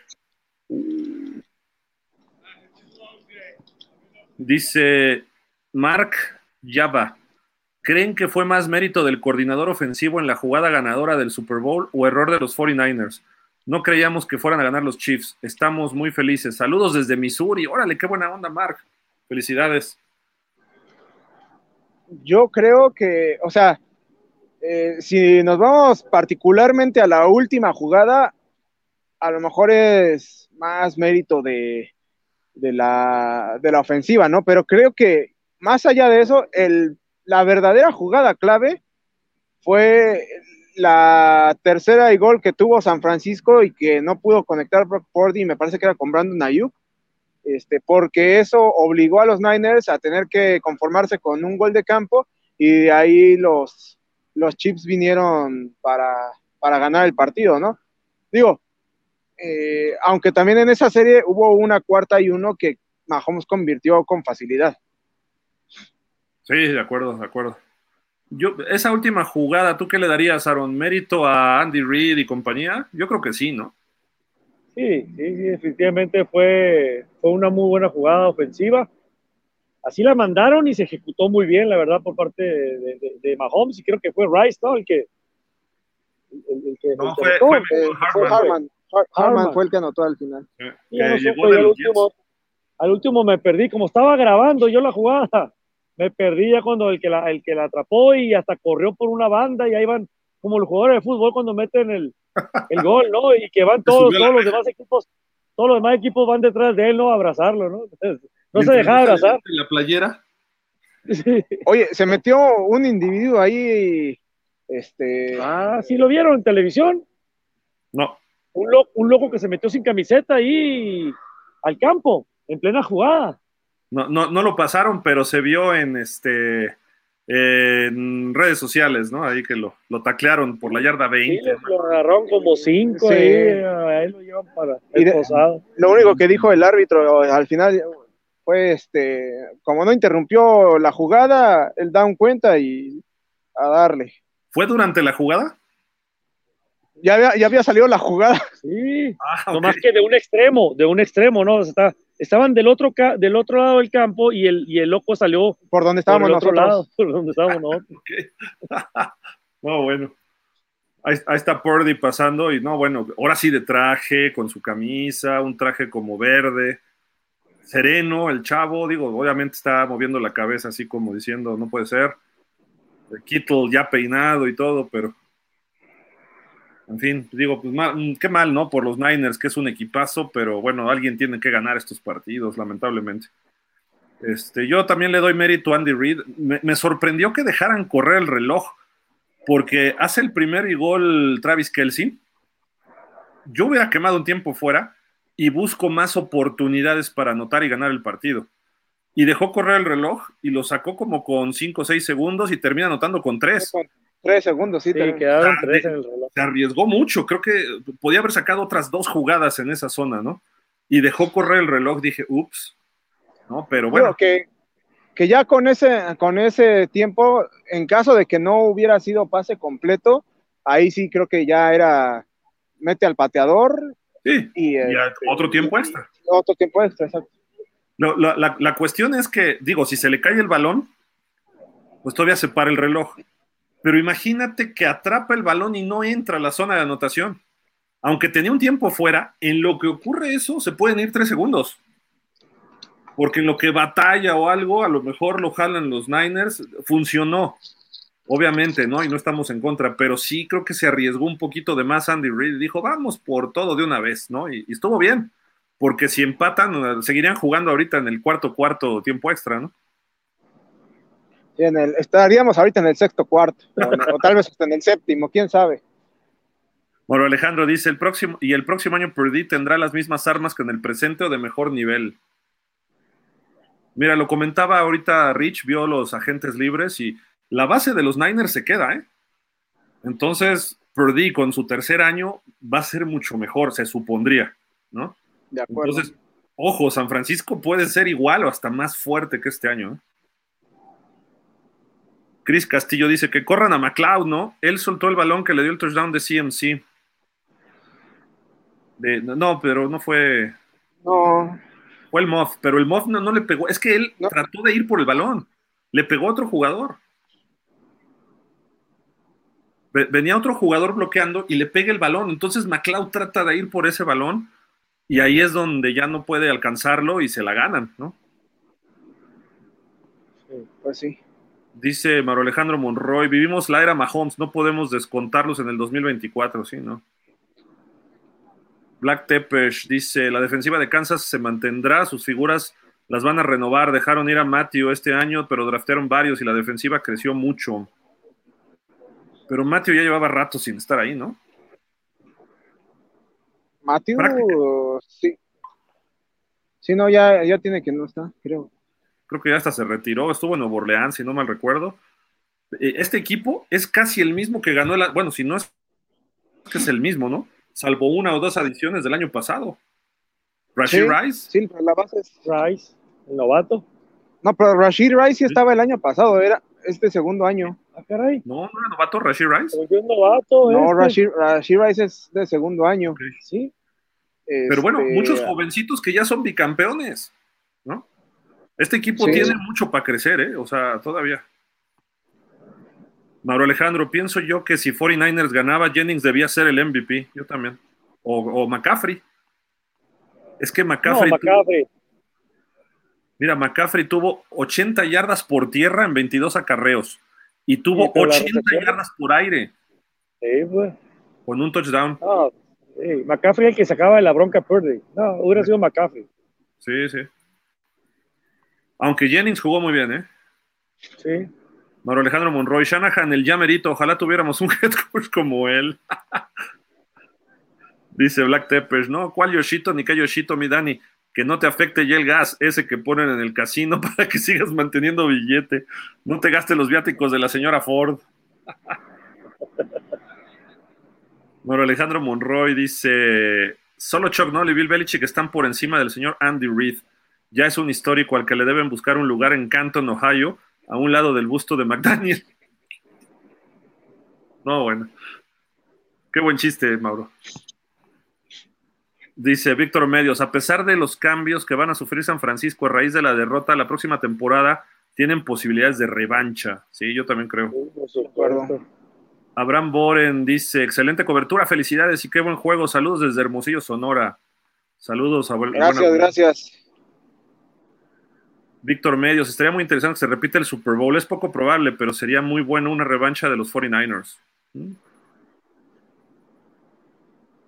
Pues dicen Sandra, que la tercera es la vencida, ¿no? Sí, eso le ocurrió a Dallas con Pittsburgh, ¿no? Sí. La tercera vez les ganó. Perdió las dos primeras, nada más, pero después ya pudo sacarle el triunfo. Sandra Figueroa dice, estuvo más impreciso Garoppolo que Purdy. Sí, yo creo que sí. Abraham Bores dice, Purdy le dieron mucho tiempo en la bolsa, así que bárbaro, ¿eh? Pues es que la línea de San Francisco es muy, muy buena. Sí, sí. No sé si vieron el cambio que hizo Spagnuolo para la segunda mitad. De repente, el tercer cuarto, aparece un jugador que no se había visto casi en el año, el número 69, que se apellida Pennell, y de repente este cuate empezó a jalar doble bloqueo en el centro de la línea y ya puso más presión a Purdy y los demás jugadores. Porque ese sí era un gordo, pero gordo. Entonces, como que cambió un poco la visión de los linieros, que dijeron, este gordo nos va a ganar al centro y al guardia, y salió lesionado Feliciano. Entonces, ahí empezaban a tener algunos problemitas los Niners, ¿eh? Entonces, ese cambio creo que sí ayudó, porque ya le empezaron a poner presión a Purdy, y le dieron 2-3 cates muy buenos, ¿eh? Sí, es correcto, es lo que estaba, yo le decía a Dani, que era demasiado tiempo, el primer medio, era demasiado tiempo que le estaban dando a Purdy en la bolsa, ¿eh? Por eso estaba tirando bien, de hecho le estaban moviendo bien el balón los Niners a los Chiefs, pero ya en la segunda parte, como tienes razón, hizo los ajustes Steve Spagnuolo y lo hizo bien, porque sí empezaron a salir las alas defensivas de repente, o mandaba un blitz y sí le estaban pegando a Purdy ya, ¿no? Ya lo estaban incomodando. Al final apenas sacó un pase y le dieron un llegue, creo que McDuffie le puso durísimo a Purdy. Y por el otro lado, Steve Wilkes, o el señor Denzel Washington, un poco con tamales de más, es igualito a Denzel Washington, empezó a mandarle blitzes en el cuarto y en el tiempo extra a Mahomes, y Mahomes, mira, el colmillo largo y torcido los empezó a comer. Y ahí fue donde empezaron a avanzar por aire los Chiefs, y creo que ahí sí debió haberle tapado todas las zonas, y estaban cargando muy bien Chase Young, Armstead estaba cargando muy bien también, ni se diga Bosa, que tuvo un sack y creo que tuvo 2-3 apresuramientos al quarterback, pero qué necesidad de mandarle blitzes y dejar coberturas 1-1, y entonces Mahomes empezó a conectarle pases en tercera y largo, en segunda y largo, y eso creo que le permitió más a Kansas City al final de lo que habían controlado en la primera. Entonces, a lo mejor ese error de blitzear a Mahomes sí fue un factor al final del partido, ¿no? Sí, puede ser. Abraham Boren dice, Kittle sucks. Creo que Abraham le va a los Niners, ¿no? Digo, a los Cowboys. Por supuesto. Es que fue el que levantó la playera, ¿no? De Josh Kittle, sí, pues eso no lo tragamos nosotros. FUCK a los Cowboys, no sé. Ajá. Dice Sandra Figueroa, el show de medio tiempo aburridísimo. Sí. Muy famoso. Mauro Alejandro Monroy, con 4 goles de campo, incluyendo un récord, ¿creen ustedes que Butker pudo haber sido el MVP? Pues yo creo que si no, o sea, si la última serie no la hubiera definido Mahomes, sobre todo con esa 4ª y 1, y luego el último pase, yo creo que pudo haber sido Butker, ¿eh? Sí, de acuerdo. De acuerdo. Dice Abraham Boren, el medio tiempo le faltó demasiada producción. El año que entra le quitamos Apple Music y lo hacemos en pausa de los 2 minutos para que no se quejen ya. ¿A quién llevamos de artista, Dani, el año que entra? Pues mira, a los Tigres del Norte. Podemos llevar a los Tigres del Norte, podemos llevar es más, si tú quieres hasta el 90s Pop Tour o algo así, creo que da más show que Usher, ¿eh? Mejor a Peso Pluma, ¿no? Peso Pluma, ándale. Black Tepper dice, pero comparón, ¿quién quería ver a Usher? Dice, Alicia Keys es como para recordarla, ese vestidito pegado, uf, qué bueno que no, que parecía una jarra grande de Kool-Aid, como la Rihanna. Ok. Bueno, Alejandro Monroy, esos shows de medio tiempo como los de Michael Jackson, YouTube, Katy Perry y su tigre, sí, cierto, entre otros, no han podido ser igualados. Sí, no. Estamos lejos de eso. Rodolfo Martínez, ya tiene rato que el show de medio tiempo queda de ver. Es como un mini concierto. Acá de este lado ya queremos ver otra cosa. Tal vez changos voladores, dice Rodolfo Martínez. Dice Manuel Alejandro Monroy, Usher va a llegar por Aarón y Dani. Ah, los va a recoger Usher ahorita. No, bueno. Héctor Arreola dice, felicidades, muy buenos y oportunos comentarios. Gracias, Héctor, saludos. José Manuel Hernández Ortiz, lo siento, pero mañana tengo que trabajar. Buena transmisión, le voy a dar manita arriba. Gracias, José Manuel. Gracias. Rodolfo Martínez, ya vamos a acabar, ¿eh? ¿Qué onda con este Kelce? Eso de andar dándole empujones a la Morsa, así, caray. Eso es una falta total de respeto. Será una superestrella, pero eso no se puede permitir. Todavía le... Ah, ok. Sí, no, yo estoy de acuerdo, ¿eh? Ahí el equipo debe hacer algo, ¿eh? O sea, una sanción interna o algo, ¿no? Sí. Pues, un panzazo para que sea... Para que se quede quieto ahí el Kelce. No, si voltea Andy Reid y le da un panzazo, pues lo lesiona, ¿no? Sería como esos que chocan con esas bolas inflables a toda velocidad, ¿no? Así, ¡poing! Ah, sí. Dice Rodolfo Martínez, todavía le falta Mahomes para ser considerado en un lugar de los mejores 5 de todos los tiempos, pero ahí va. Pues mira, solamente hay 4 quarterbacks que tienen 3 o más Super Bowls ganados. Super Bowls, no campeonatos de la NFL, Super Bowls. Es Terry Bradshaw, Joe Montana, Troy Aikman, Tom Brady, y ahora Patrick Mahomes. ¿No? O sea, vean los nombres, ¿eh? No estamos hablando ahí de que se coló un Nick Foles, ¿no? No. Bueno, Alejandro, ya llegó Usher, dice. Tal vez Spagnuolo dice... Ay, Mauro Alejandro dice, tal vez Spagnuolo viene y si regresa, dirigen a Mahomes cuando alcance el 7º anillo. Se dice, estuvo, de hecho... Se comentó, no sé ustedes si lo escucharon allá, estuvo para la final de conferencia, Bieniemi se acercó con los Chiefs y dijeron que esta semana iba a estar por ahí hablando con ellos. Entonces es factible que el año que entra regrese al staff de Andy Reid, porque Washington ya lo cortó. Okay. El papi Triple X dice, ¿dejarían a Shanahan en San Francisco o contratarían a Bill Belichick? Se queda Kyle Shanahan. No sería mala idea, ¿eh? O sea, a lo mejor ahí sí yo me arriesgaba y le daba las gracias a Kyle Shanahan, tal vez. No, mira, Bill Belichick ya va de salida, 72 años, 73 esta temporada, va de salida como coach, ya no es el mismo, ya no tiene las mismas ganas.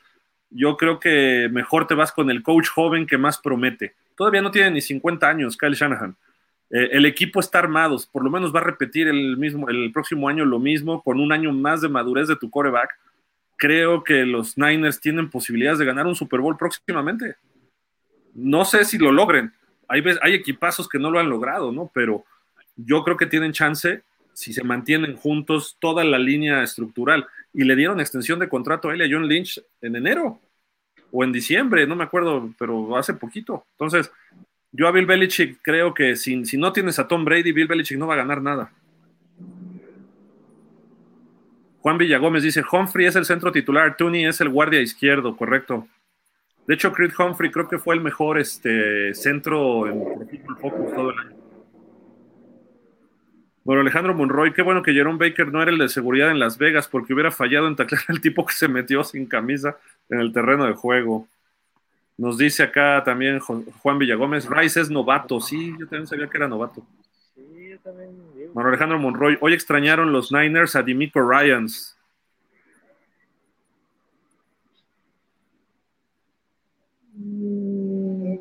Pues no, digo, se comportó bien la defensa de Niners.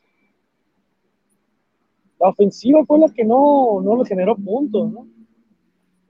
Yo creo que hubo 2-3 detalles defensivos que pudieron haber hecho mejor los Niners, pero, digo, estaba Mahomes y Kelce y Andy Reid del otro lado, era difícil, pero lo pudieron manejar durante 2 cuartos o casi 3 cuartos.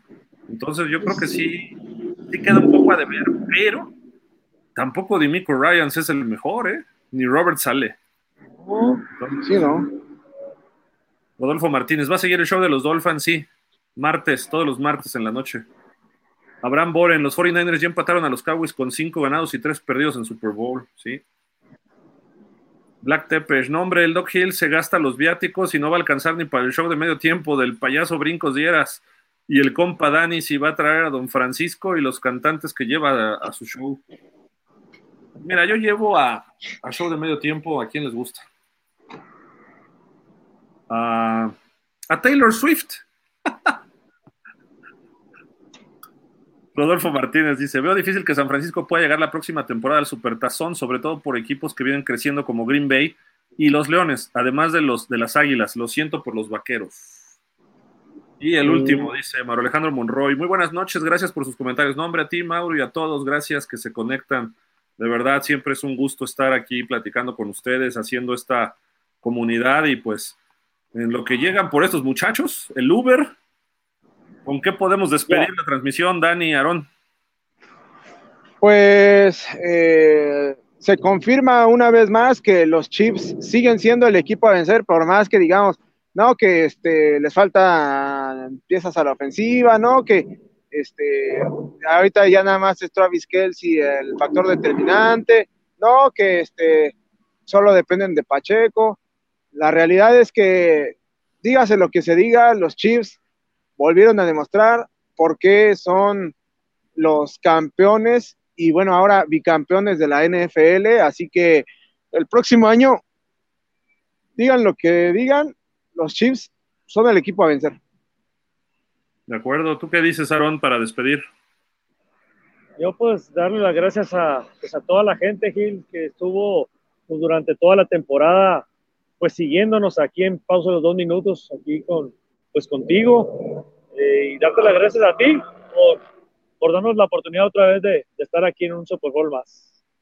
No, hombre, Aarón, gran chamba, la verdad, hicieron un buen trabajo, digo, obviamente se entiende las limitantes que a veces tenemos técnicamente y algunas cuestiones a veces hasta de recurso humano.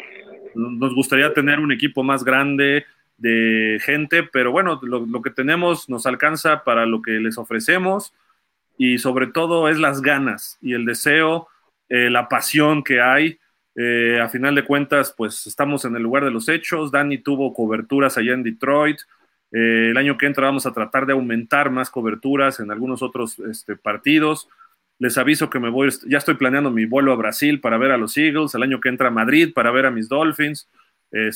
Así de que, pues, no es cierto, todavía no, pero sería muy divertido ir a esos viajes, ha de ser muy interesante ver esos encuentros, y yo les agradezco mucho, Dani, Aarón, han sido parte esencial estos últimos 3 años a Dani un poquito más, pero Aarón ha sido una parte muy, muy importante, él haciendo su labor también allá con los Cowboys Nation Sonora, pero afortunadamente sabe más de fútbol que de los Cowboys, entonces entonces no, se le agradece su aportación, es muy grande lo que hace Aarón, y ni se diga Dani, ¿no? Rich en sus medidas, a veces por allá atrás tras bambalinas Jorge Ramírez, en fin, y cuando aparece por aquí, pues Rodrigo Ponce, aparecen por acá también de repente otros colaboradores, bueno, es porque pues, después de la pandemia ya no es tan fácil, ¿no?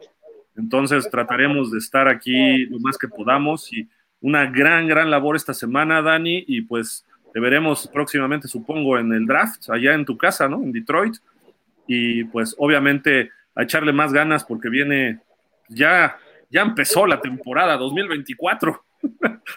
Sí, ya empezó, y pues bueno, esperemos que podamos estar ahí el día del draft,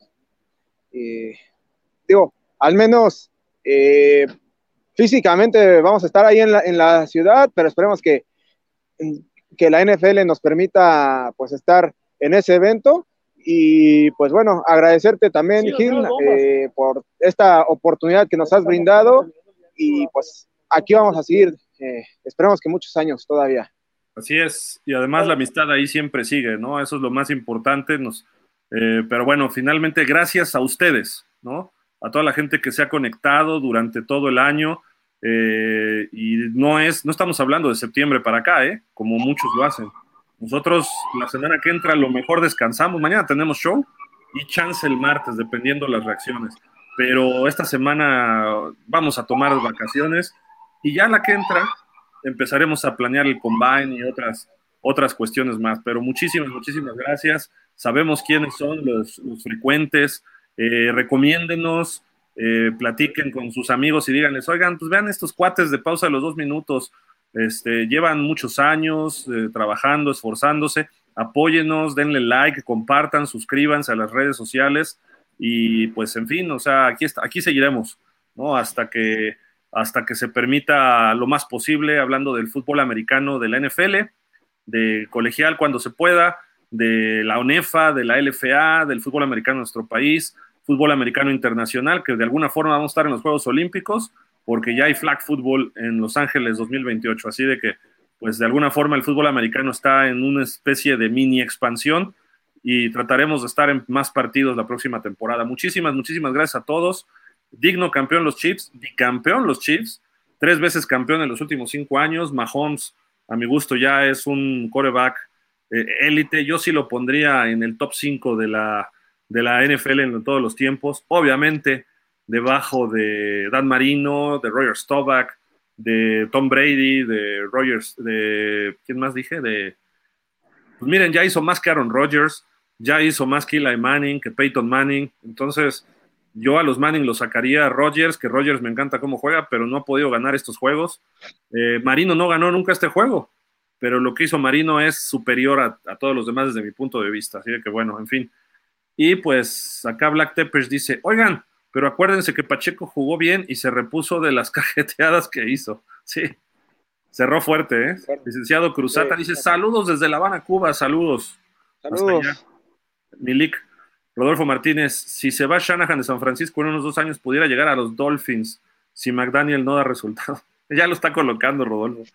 Abraham Boren dice, dicen que Purdy usa el número 13 por Dan Marino, ¿será cierto? Sí.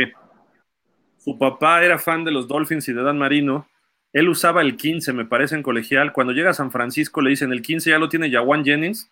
Y dice, pues uso el 13. El 13 está libre, lo uso porque mi papá y somos fans de Dan Marino, entonces lo usa por eso. De hecho, Ryan Fitzpatrick hizo por ahí una conexión. ¿Qué pasó, Aaron? Ya llegaron por nosotros, ya. Vámonos. Bueno, yo ya acabo de leer este comentario, ya. Si quieren, muchísimas gracias. Estamos en contacto. Buen viaje. ¿Cuándo regresan? O bueno, ¿cuándo salen de Las Vegas?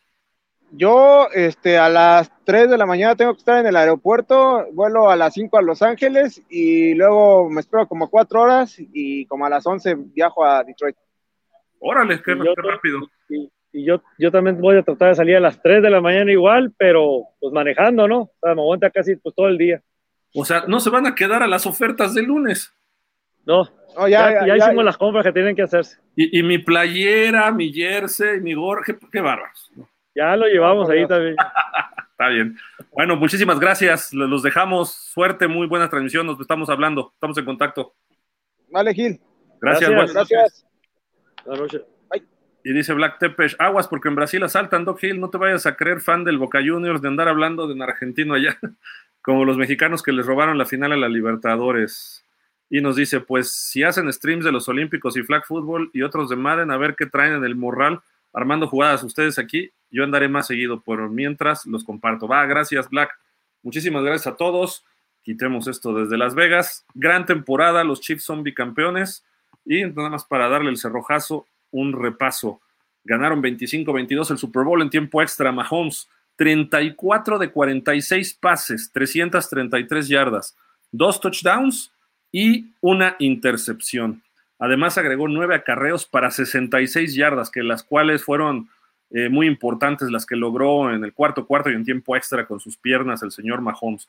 El resumen, ya para terminar, aquí está. Así fueron las anotaciones. El primer cuarto quedó 0-0. 0-0 el primer periodo de este partido, pero en el segundo viene ese gol de campo de 55 yardas de Jake Moody, justamente de las primeras jugadas en el segundo cuarto. 3-0 San Francisco, luego McCaffrey, ese doble pase, digamos, un pase primero de Purdy a Jennings y luego Jennings cruzando todo el campo para encontrar a McCaffrey, que se escapa 21 yardas, fue muy tochero, pero bueno, se sacaron la jugada del partido los Niners, y McCaffrey logra ese touchdown, convierte ese touchdown de 21 yardas, con el extra de Moody 10-0. Viene la reacción al final del segundo cuarto de los Chiefs con un gol de campo de 28 yardas de Butker, en una serie de 13 jugadas, 65 yardas, y se acercaron nada más 10-3. En el tercer cuarto, después de una serie de despejes de ambos equipos, y bueno, y una intercepción a Mahomes incluso, viene el gol de campo de 57 yardas de Butker, para una serie de 9 jugadas, para acercarse 6-10. Luego, al final del tercer cuarto, cuando quedaban 2:28, viene el pase de Mahomes a Valdez-Scantling de 16 yardas, justamente la siguiente jugada del Muff en la patada de despeje que recuperan, y de ahí viene el pase de Mahomes-Scantling, con el extra de Butker, le dan la vuelta y toman su primera ventaja del partido, 13-10. San Francisco responde, viene el pase de Purdy a Jauan Jennings de 10 yardas, pero les bloquean el punto extra y nada más se ponen 16-13. Pero la serie fue brutal, 12 jugadas, 75 yardas y quedaban 11-22 ya en el cuarto. Luego vienen intercambios de goles de campo. Butker de 24 yardas para empatar el partido a San Francisco a 16. Ahí es donde empezó a pesar la falla del punto extra o el punto extra bloqueado, porque nada más se empató el partido. Luego viene Moody con un gol de campo de 53 yardas, otros 3 puntitos. Y los Chiefs empatan con 3 segundos a 19 con Butker, otro de 29 yardas. En tiempo extra, la primera serie, terminan los Niners después de consumir 7-38 en 13 jugadas, 66 yardas, casi todas de McCaffrey, solamente un gol de campo de 27 yardas de Jake Moody, y se toma la ventaja por 3 puntos. Estaba obligado por lo menos a 3 puntos el equipo de los Chiefs, y se consumieron pues prácticamente el resto del cuarto, y dejaron 3 segundos, consumieron 7-19 en esa serie ofensiva, con 3 segundos anotan y sacan el partido para lograr este bicampeonato, el primer bicampeonato en 19 años en la NFL, el último equipo en lograrlo fueron los Patriotas de Nueva Inglaterra, Super Bowl 38 y 39.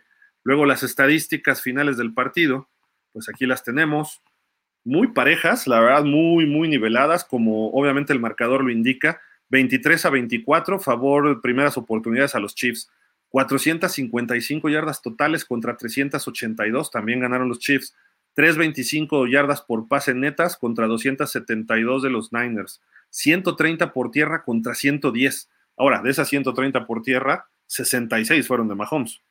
El problema aquí estuvo, y lo dijo Rich desde el principio, 3 terceras oportunidades de 12, fue lo que logró convertir el equipo de los Niners, 25% de las ocasiones. Y los Chiefs, 9 de 19, casi el 50%. Los castigos, pues realmente creo que debió haber habido más, les perdonaron a los dos equipos, pero bueno, a final de cuentas ya la segunda mitad se fue el partido mucho más fluido.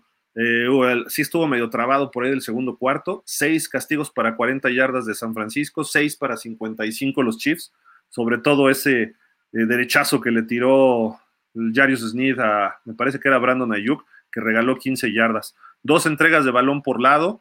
El caso de los Niners fue el fumble, el primero de McCaffrey, y luego fue el muff que recuperan los Chiefs ahí en la yarda 16.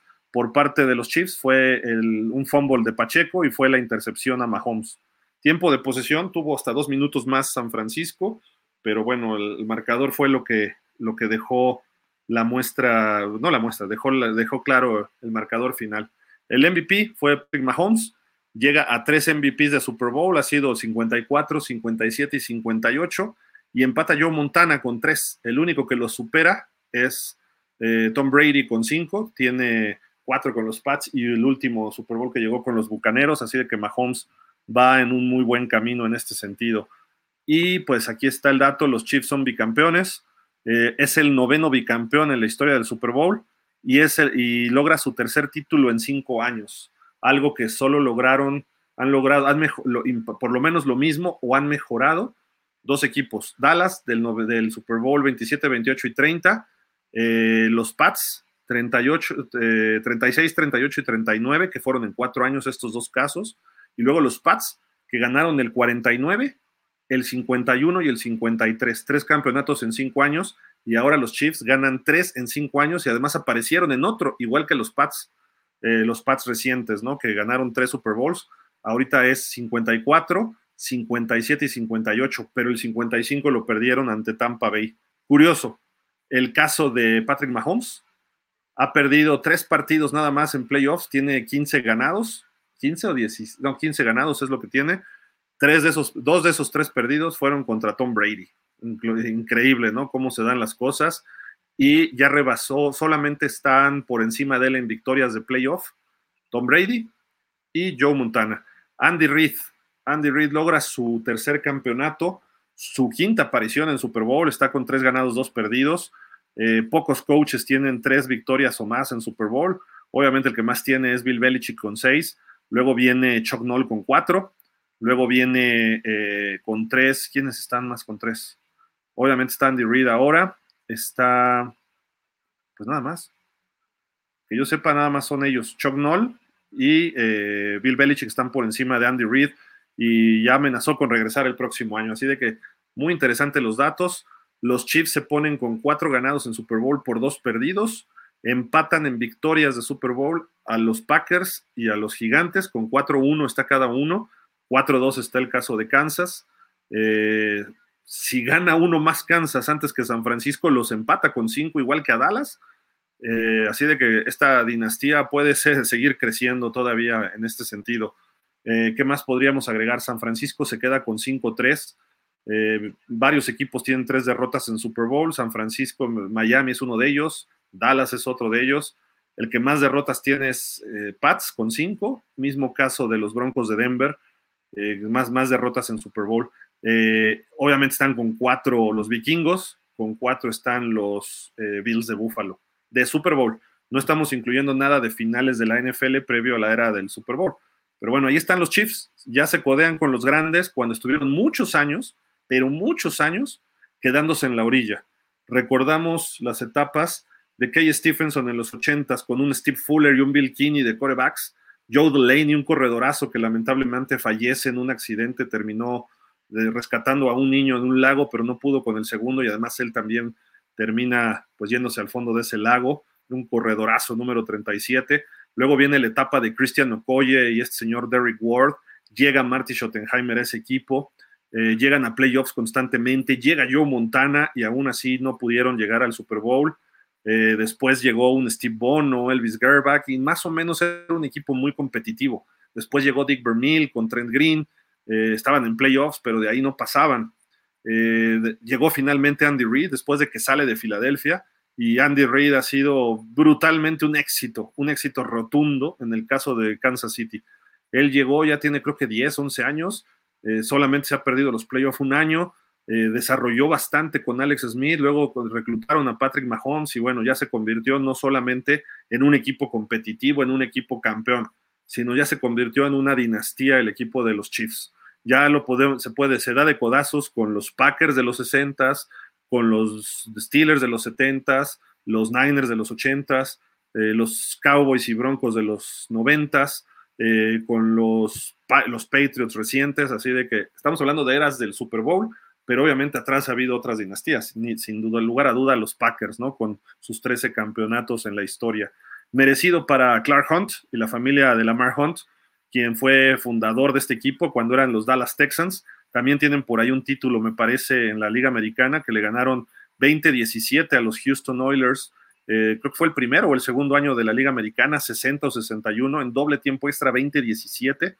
Después se mudaron a Kansas City, llegaron al Super Bowl 1, fue el primer representante de la Liga Americana en el Super Bowl, perdieron contra Vince Lombardi, era el equipo de Hank Stram, Len Dawson, Otis Taylor, y regresan 4 años después para ganar su primer Super Bowl, que fue el último Super Bowl antes de la fusión de las ligas. Le ganan a Minnesota 23-7 y pues por lo menos Lamar Hunt vio campeón a su equipo. Falleció Lamar Hunt, le deja el equipo a Clark Hunt y a sus hermanos, pero este equipo ahorita ya se ha convertido en una verdadera dinastía. Los vimos jugar hace varios años, fue el 2019, y de hecho hasta le regalamos un jersey de la selección mexicana de fútbol americano, no de fútbol, de fútbol americano, porque hemos visto ahí a periodistas que les regalan playeras de soccer a los... Nosotros le dimos un jersey conmemorativo, honorífico, de la selección de fútbol americano con su nombre, y decía Federación Mexicana de Fútbol Americano, Patrick Mahomes, número 15, se lo entregué en persona a nombre de FBA Stats, obviamente a nombre del CD Pro y de Pausa de los 2 Minutos. Mahomes quedó fascinado con ese regalo, lo dejó ahí en su vestidor cuando vino y todo. Pues a final de cuentas Mahomes, desde que vino a México, se ha convertido en una verdadera leyenda. Quarterback élite siempre lo fue desde que llegó a la NFL y ha ido mejorando cada año.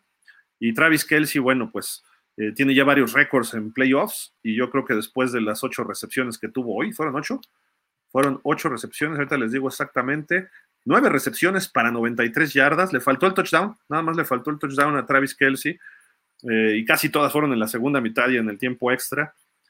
Siempre los grandes responden cuando tienen que responder, y Travis Kelce presumiblemente es el mejor ala cerrada en la historia. Hay muchos buenos, entra debate, pero a final de cuentas Travis Kelce está ahí con este equipo y dice, regreso el año que entra, nos vemos el año que entra.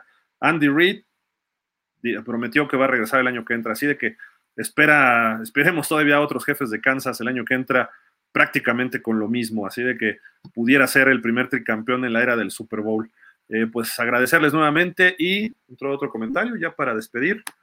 Fue una jornada bastante larga, una temporada que, déjame ver por acá, dice Black Tepes, Doc Hill, recuérdame cuál era el grupo de Face o de Whats para meterme.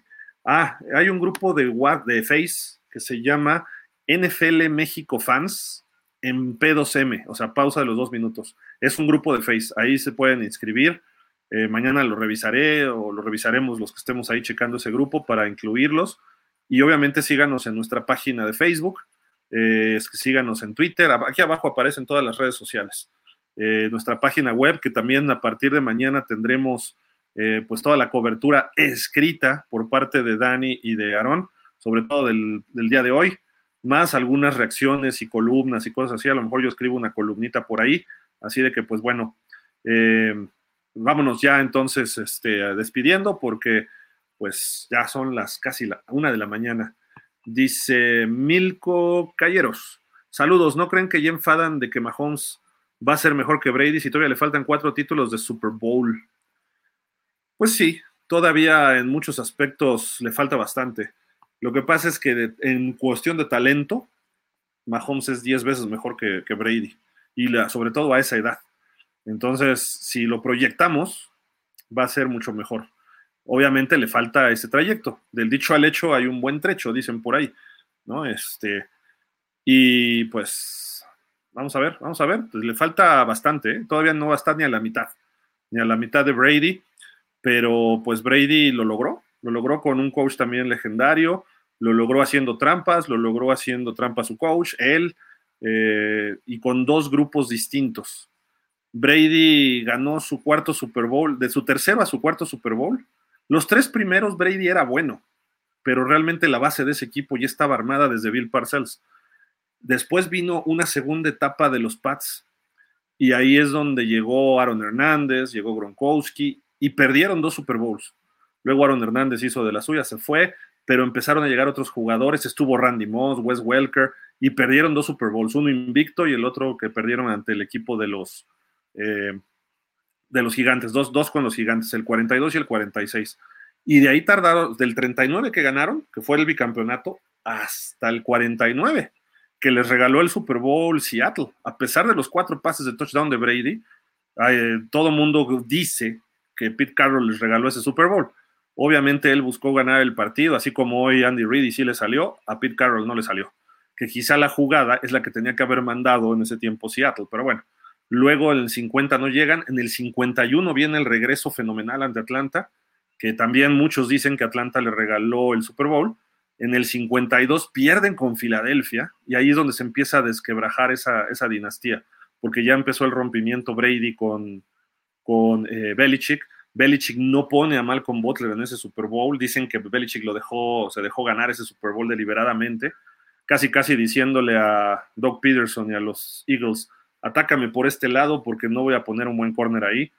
Y finalmente ganan el 53 a los Rams, y fue la última ocasión que ganaron este equipo de los Pats. Se va a los Bucks y gana un Super Bowl. Ahí es donde dices, Tom Brady es más de lo que la gente pudiera. Ahí ya no había forma de que nadie pueda decir que Tom Brady no es el mejor quarterback de todos los tiempos. Ganó sin Belichick, ¿no? Y Belichick no ha podido hacer nada sin Brady. Entonces, ahí quedó clarísimo quién era el Patriot Way. Era Brady. Sobre todo la segunda etapa. A partir de que se va Willie McGuinness, Ty Law, Ted Johnson, se fue el Lawyer Milloy, la primera base, que ese equipo era de los 90s y principios de los 2000s, Brady fue la base. A partir del Super Bowl 39 se construyó ese equipo alrededor de Brady, y Brady lo supo llevar. Era un avionazo, no tenía jugadores Hall of Famers de esa etapa. Yo creo que Gronkowski, algún liniero ofensivo, quizá Vince Wilfork, y párenle de contar, y fue así como que muy esporádico, a lo mejor Dont'a Hightower, pero no creo que haya tenido récords para ir al Hall of Fame. Entonces era Brady con buenos jugadores, un grupo, sobre todo una muy buena línea. Entonces se va a Tampa, llega a Tampa, arma su equipo, gana un Super Bowl, llega a playoffs 2 años y se retira a sus 40 y tantos. Tiene mucho mérito, por eso digo que a Mahomes pues le faltan 15 años de demostrar la grandeza. Ahora, si Mahomes sigue en este ritmo, a lo mejor Mahomes cuando cumpla 35 ya tiene otros 2 Super Bowls, pero creo yo que el asunto es importante, ¿no? De esperar a ver qué puede hacer más Mahomes, sobre todo en títulos.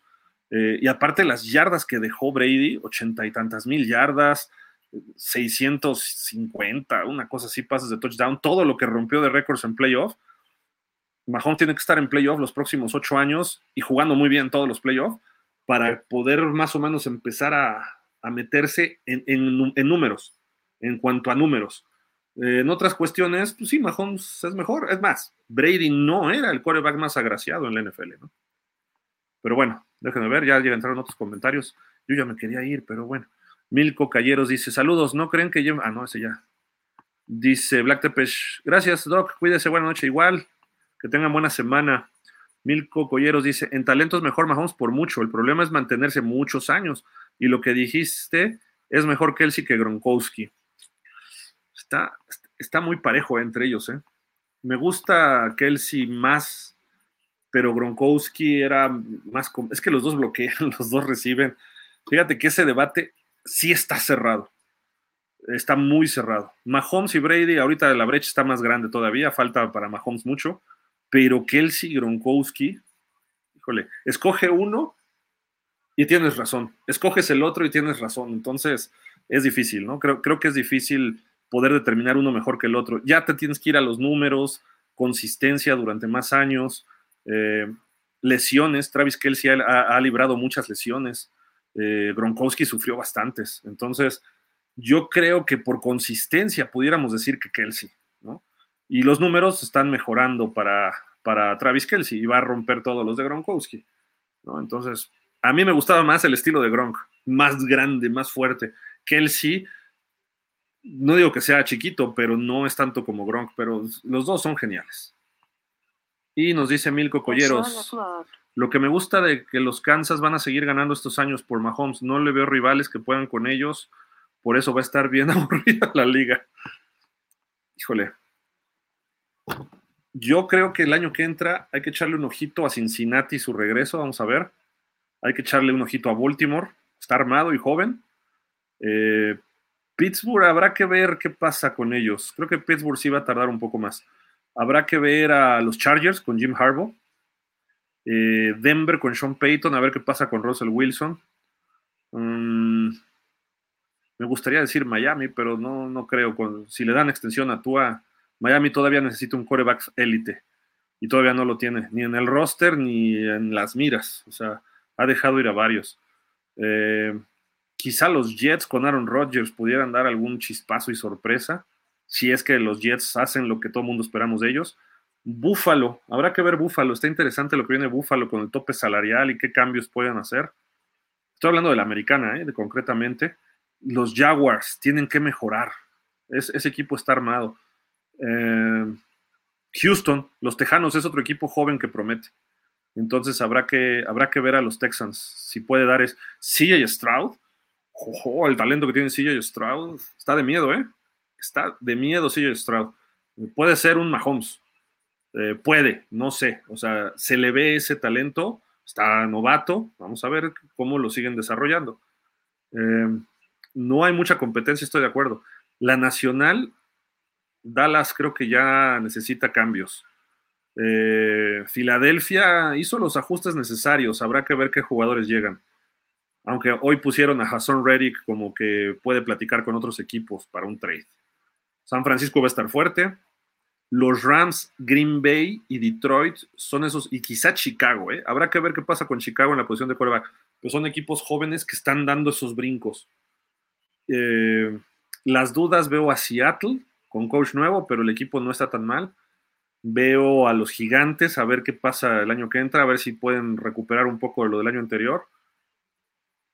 Y párenle de contar, En el sur no. Entonces, hay equipos, pero Kansas hoy, si Kansas se mantiene esa base, debe ser campeón por lo menos una vez en los próximos 3 años. Y San Francisco también. A lo mejor se repite el Super Bowl, A lo mejor se repite el año que entra.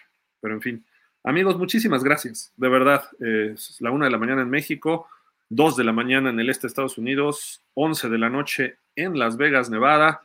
Muchísimas gracias por esta temporada. Nos vemos mañana en el programa para hacer un análisis más frío, ya a lo mejor algunos momentos, a ver quiénes más se incorporan mañana. Hoy iban a estar el coach Polo, iba a estar Rodrigo, estuvo un rato Rich, pero bueno, a final de cuentas aquí estamos con ustedes. Lo importante era el enlace con Dani y con Aarón allá en Las Vegas, Nevada. Muchísimas gracias, pásenla bien. Buenas noches. Los Chiefs son campeones, bicampeones de la NFL. Hasta mañana. Buenas noches. Bye.